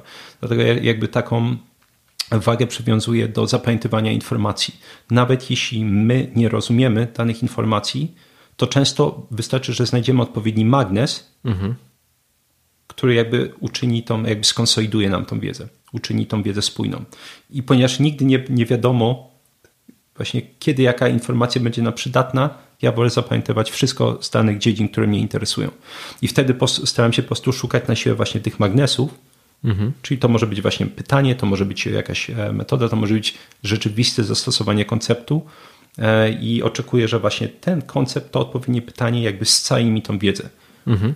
Ale powiedz mi w takim razie, jak uważać, żeby do tego magnesu nie przyciągały się właśnie te ciocie, które dają nieodpowiednie rady? Czy jakby być otwartym na to, że te odpowiedzi, które się pojawią, jakby są totalnie nieadekwatne? Ja najczęściej się bronię przed tym w taki sposób, że pytam się dlaczego tak uważasz? Skąd czerpiesz informacje?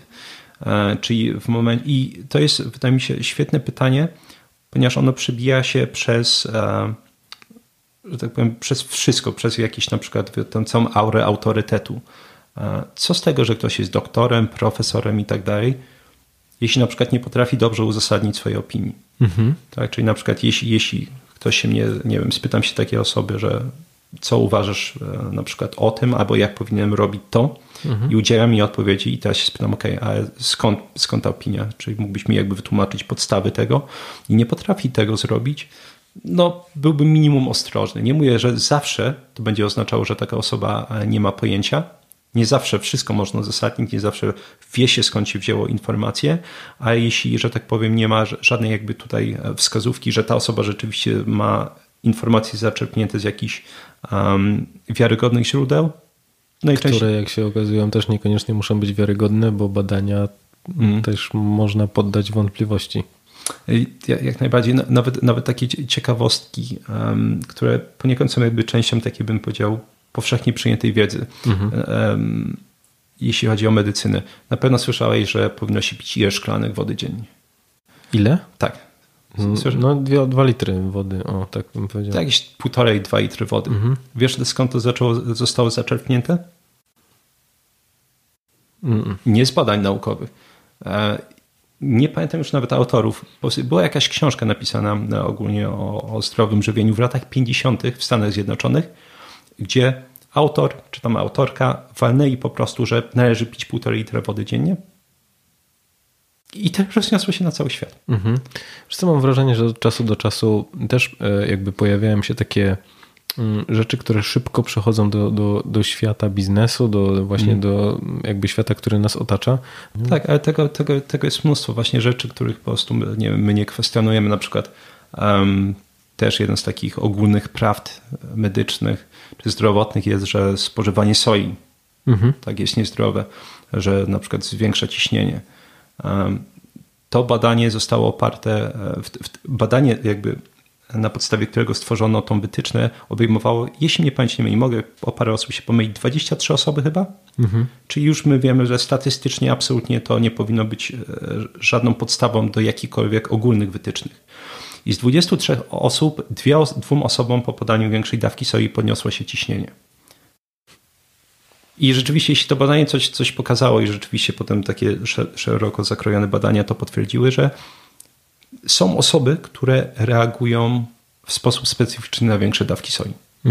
To tak można podsumować. Natomiast ogólnie inne osoby mogą dosyć bezkarnie brać większe dawki soi. Są różnego rodzaju jakieś przeciwwskazania, na przykład po prostu sód z soi będzie wypierać wapń. To znaczy, jeśli ktoś nie ma w swojej diecie wystarczająco dużo jakby łatwo przyswajalnego wapnia, choćby z produktów mlecznych czy nabiału, to może być kłopot. Natomiast nie jakby jeśli chodzi o ciśnienie, tylko na przykład przyczynianie się do, nie wiem, do osteoporozy czy osteopenii jako jakby rozrzedzenia kości. Dobra, wiesz co, bo teraz sobie tak myślę o tym wszystkim, o czym dyskutowaliśmy tutaj i to jest kawał wiedzy, ale to jest zastosowanie tego wszystkiego jest energochłonne, czyli w momencie, kiedy my podejmiemy się takiej nauki i wiesz, w momencie, kiedy prosty przykład, czytamy książkę, robimy z tego notatki, potem wprowadzamy to do Anki, żeby potem to powtarzać. Wiesz, to jest bardzo duży wysiłek. Myślę, że dosyć mało osób się go podejmie bez odpowiedniej motywacji. I teraz pytanie, co my tak naprawdę dzięki temu zyskamy? Zależy, no właśnie, zależy od tej osobistej motywacji i warto podkreślić, nie ma czegoś takiego jak zła motywacja. Czyli na przykład jeśli czyjąś motywacją jest, nie wiem, chcę być obrzydliwie bogaty, świetna motywacja. Nie wiem, jeśli czyjąś motywacją jest, chcę być przeinteligentny, żeby zaimponować innym, albo nie wiem, wyrywać laski, albo nie wiem, zaimponować facetom, super. To jest cały czas dobra motywacja. Natomiast właśnie wydaje mi się, że warto wiedzieć no właśnie po co to robimy. Ja na przykład nie jestem pewien, czy mam jakąkolwiek określoną motywację. Ja mam obsesyjną naturę, to znaczy, że po prostu ja czy potrzebuję, czy nie potrzebuję wiedzy, to i tak po prostu większość czasu wolnego spędzam ucząc się i no właśnie przyswajając jakieś nowe koncepty. Nawet jeśli przynajmniej nie wiem, na ten moment nie mam z tego absolutnie żadnych korzyści. Można powiedzieć na przykład, spojrzeć znowu na tą książkę o spirytualiach. Po prostu chciałem dowiedzieć się o tym więcej, dowiedziałem się więcej korzyści. Nie wiem, parę razy pogadałem na imprezach o whisky z innymi osobami, ale to ciężko nazwać korzyścią. To był jakiś temat rozmowy. Natomiast wydaje mi się, że po prostu warto zacząć, jeśli na przykład uczę się charyzmy, to po co się uczę? Właśnie chciałem o tej motywacji też z tobą chwilę porozmawiać, żeby zapytać cię, bazując na doświadczeniach twoich jako nauczyciela, czy obserwujesz, że złe określenie albo nieokreślenie tej motywacji, która nami powoduje i jest problematyczna w momencie, kiedy my już pojawiamy się w procesie? Jest. Niestety wydaje mi się, że w ogóle bardzo niewiele osób określa tą motywację czy cel i rzeczywiście tak, to wpływa potem na jakby nie tylko samo tempo nauki, to na przykład na jakość nauki. Na przykład dla mnie w momencie, w którym określimy, że jeśli ja chcę zająć się charyzmą albo szydełkowaniem i moim celem jest nie bycie ekspertem, tylko znowu na przykład weźmy sobie, że bycie lepszym niż 98% innych osób, czy 99% innych osób z charyzmy, z wiedzy o szydełkowaniu, to już określa między innymi jak głęboko będę wchodzić w dany temat. Tak, bo po prostu w momencie, w którym nie postawimy tej linii mety, to no właśnie posuwamy się gdzieś tam po omacku. I wydaje mi się, że dosyć niewiele osób będzie dobrze funkcjonowało w momencie, w którym nie ma linii mety wyznaczonej. Bo to, no, wydaje mi się, że postępnie... Aha, czyli jakby zaczynamy od tego, od tej wizji końca, tak? Tak. Czyli co chcę osiągnąć? Tak, to jest myślę bardzo dobre określenie. Co chcemy jakby wyciągnąć z tego naszego projektu, książki, tak, bo oczywiście, tak jak mówię, ja często zapytuję, nie wiem, jakąś tam każdą jednostkę informacji, czy to jest konieczne? Nie jest, ale tak naprawdę to się dzieje w momencie, w którym nie mamy określonego celu. Że tak naprawdę możemy zapamiętać wszystko i z drugiej strony nie wiemy tak naprawdę dokładnie nawet po co to robimy. I wydaje mi się, że bardzo niewiele osób jakby będzie dobrze funkcjonować przy takim trybie nauki. Ja mam po prostu bardzo obsesyjną naturę, u mnie się to sprawdza, chociaż też czasem mnie jakby sporo kosztuje, ale wydaje mi się, że dużo lepiej jest mieć cel. Co chcę z tego wszystkiego wyciągnąć? Dobra. Bo też myślę, że w momencie, kiedy my podjęliśmy się tego wyzwania z niemieckim, ja w pewnym momencie zacząłem tracić jakby pewność tego, czy ten cel był tak naprawdę zasadny. Tutaj mocno pomagają mi te zewnętrzne zobowiązania, ponieważ my się założyliśmy o podcast, tak. Ale to już jest, jakby ciężko mi sobie wyobrazić, że ktoś chcąc, nie wiem, stać właśnie się ekspertem w szydełkowaniu albo być w tym dobrym, zakładałby się z kimś o to... No, ale może to też być dobra motywacja zewnętrzna. Znaczy, pewnie większość osób się pewnie nie założyła, ale znowu o to chodzi też, większość osób nie zrobi notatek z książek, większość osób nie będzie próbować szukać praktycznych zastosowań nowo nabytych konceptów. Jakby szybka i skuteczna nauka, tak, albo szybka łamany przez skuteczna nauka, to nie jest coś magicznego jakby samego w sobie, to jest po prostu odpowiednie podejście do całego procesu nauki. I ponieważ większość osób tego nie robi, to no, często efekty są jakie są. Że nie wiem, ktoś powiedzmy 10 lat czy 20 spędza w jakiejś dziedzinie wiedzy, jest tak naprawdę zupełnie przeciętna. I jakkolwiek to, nie wiem, wydaje mi się może brzmieć zarozumiałe, arogancko w stosunku do, no właśnie, osób, które się zajmują jakąś dziedziną wiedzy, to niestety jest to prawda. I ja mam szczególnie z medycyny sobie kolekcjonuję różnego rodzaju takie anegdotki, które to po prostu raz za razem potwierdzają. Uczę taką dziewczynę, może imienia nie będę wymieniać na wszelki wypadek, ale która mimo, że no jest młoda, ma 27 lat, to ma kłopoty z tarczycą. I musi brać sztuczne hormony na tarczycę i dodatkowo ma też cukrzycę.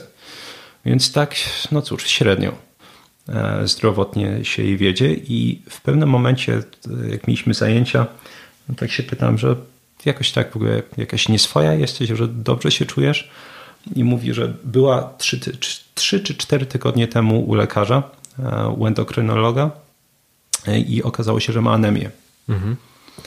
I lekarz jej powiedział, że powinna pić sok z buraków.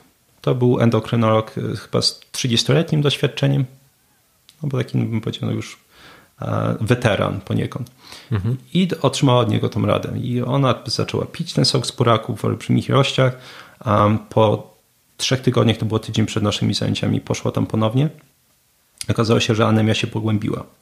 W zasadzie już po prostu była apatyczna, włosy jej zaczęły lecieć, po prostu blada jak trup. I powiedział, że pani, czy pani pije ten sok z buraków? No tak, to proszę pić więcej. No i akurat na ten moment jakby tak ją zostałem. I tak pytam się, no wiesz co, Paulina, jak chcesz, to możemy pokombinować. Po prostu zadam ci parę pytań i spróbujemy jakby znaleźć powód tego. No i oczywiście jakieś takie proste powody to jest na przykład, no czy spożywasz po prostu odpowiednią dużą ilość mięsa, tak? Bo na przykład jeśli chodzi o te fakty, no to wiem, że krew jest tworzona z witaminy B9, B12 i żelaza. Czyli jakikolwiek brak tych elementów będzie jakby wpływać na syntezę krwi. No i pytam się, okazuje się, że tak, je i to dużo. No to nie powinien być kłopot. Ten sok z buraków, no na pewno wiadomo, że nie zaszkodzi. Pytam się, no to przejdźmy może do leków. Jakie bierzesz leki? Mówię, na cukrzycę biorę metmorfinę. Jeśli ktoś ma cukrzyka w rodzinie, no to pewnie kojarzy, to jest jedno z 2 najczęściej chyba przepisywanych leków na cukrzycę. Natomiast tutaj wchodzi zapamiętywanie tych małych jednostek informacji. Okazuje się, że jak się przeczyta opis metmorfiny, jak ona działa, to okazuje się, że ona blokuje wchłanianie witaminy B9 i B12. A endokrynolog kazał jej brać tą metmorfinę do każdego posiłku. I nie spytał się nawet, czy ona spożywa węglowodany przy każdym posiłku. No bo jeśli nie spożywa, to po co ona brać ten lek?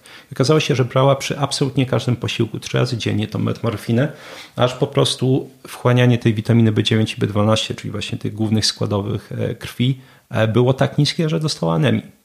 Nieważne, je by po prostu łapała dalej tego soku z buraków, to by nie pomogło.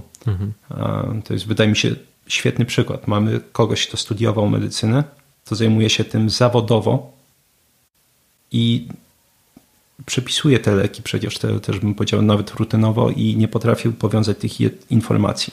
Okej. Czy jesteś trochę jak ten szaman, do którego ludzie zwracają się z różnymi problemami i okazuje się, że przez wiedzę, którą zgromadziłeś, jesteś w stanie, jak to się mówi, łączyć kropki, żeby rozwiązywać problemy niekoniecznie z dziedziny, która jesteś ekspertem.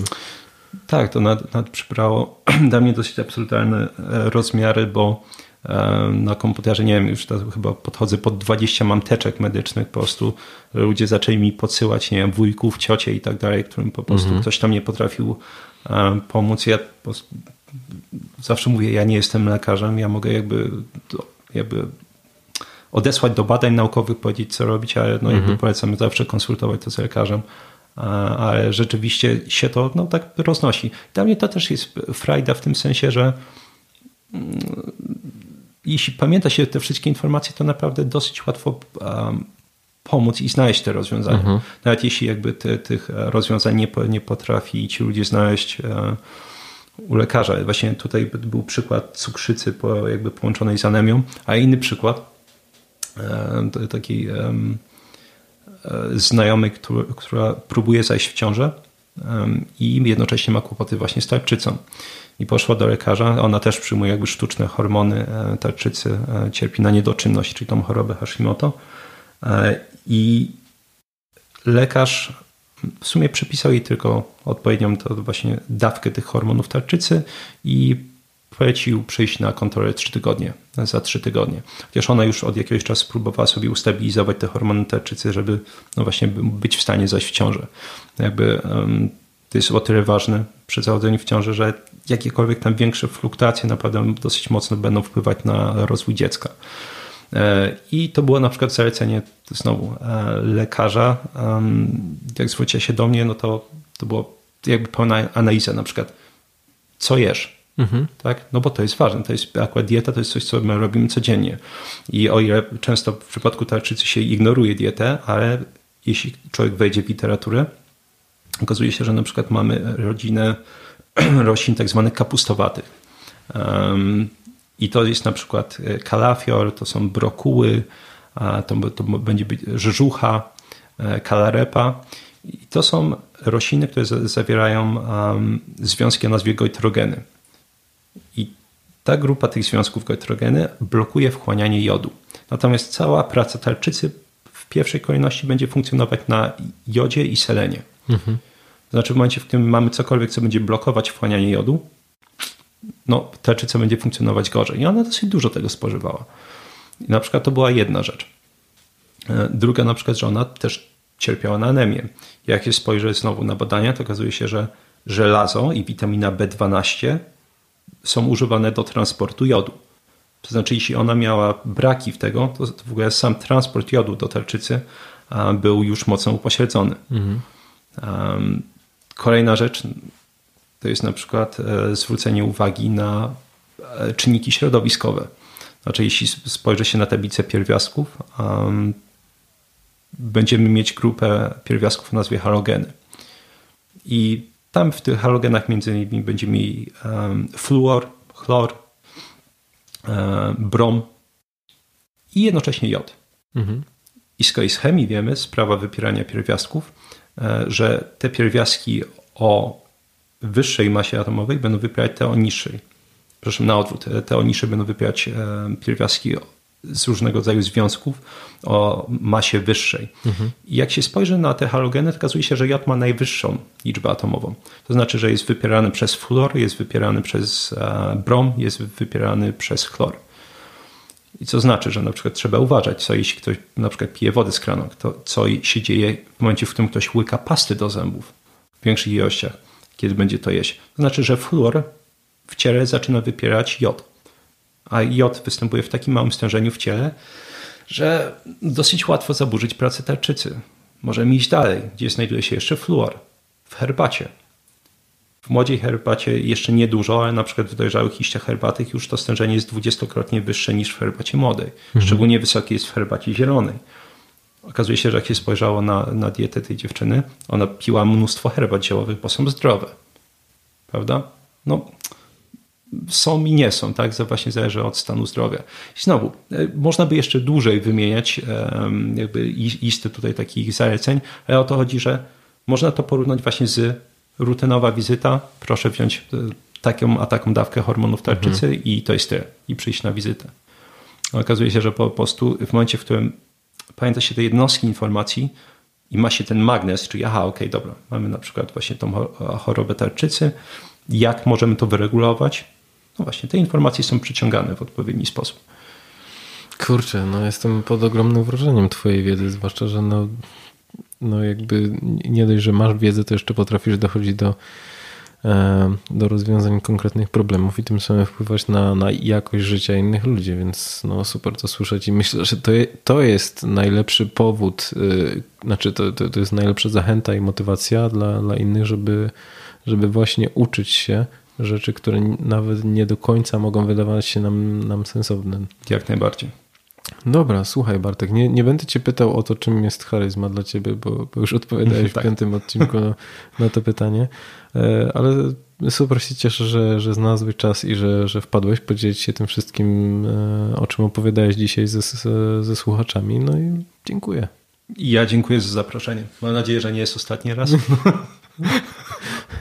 Biorąc pod uwagę tematykę, którą omawialiśmy, myślę, że jest sporo jeszcze tematów, o których będziemy mogli rozmawiać. Więc tak jest. Dzięki. Także do następnego razu. Do następnego. Ale zanim zaczniecie czytać wszystkie książki jeszcze raz, żeby robić z nich notatki, to chciałem wam serdecznie podziękować za to, że jesteście i słuchacie, bo gdyby nie wy, to tego podcastu by nie było. Zatem jeszcze zapraszam przy okazji do tego, żebyście śledzili mnie w social mediach, no, na LinkedIn, na Instagramie, na Facebooku czy na Twitterze. Możecie dowiedzieć się, co się dzieje z podcastem charyzmatycznym w międzyczasie. No i do następnego odcinka. Cześć!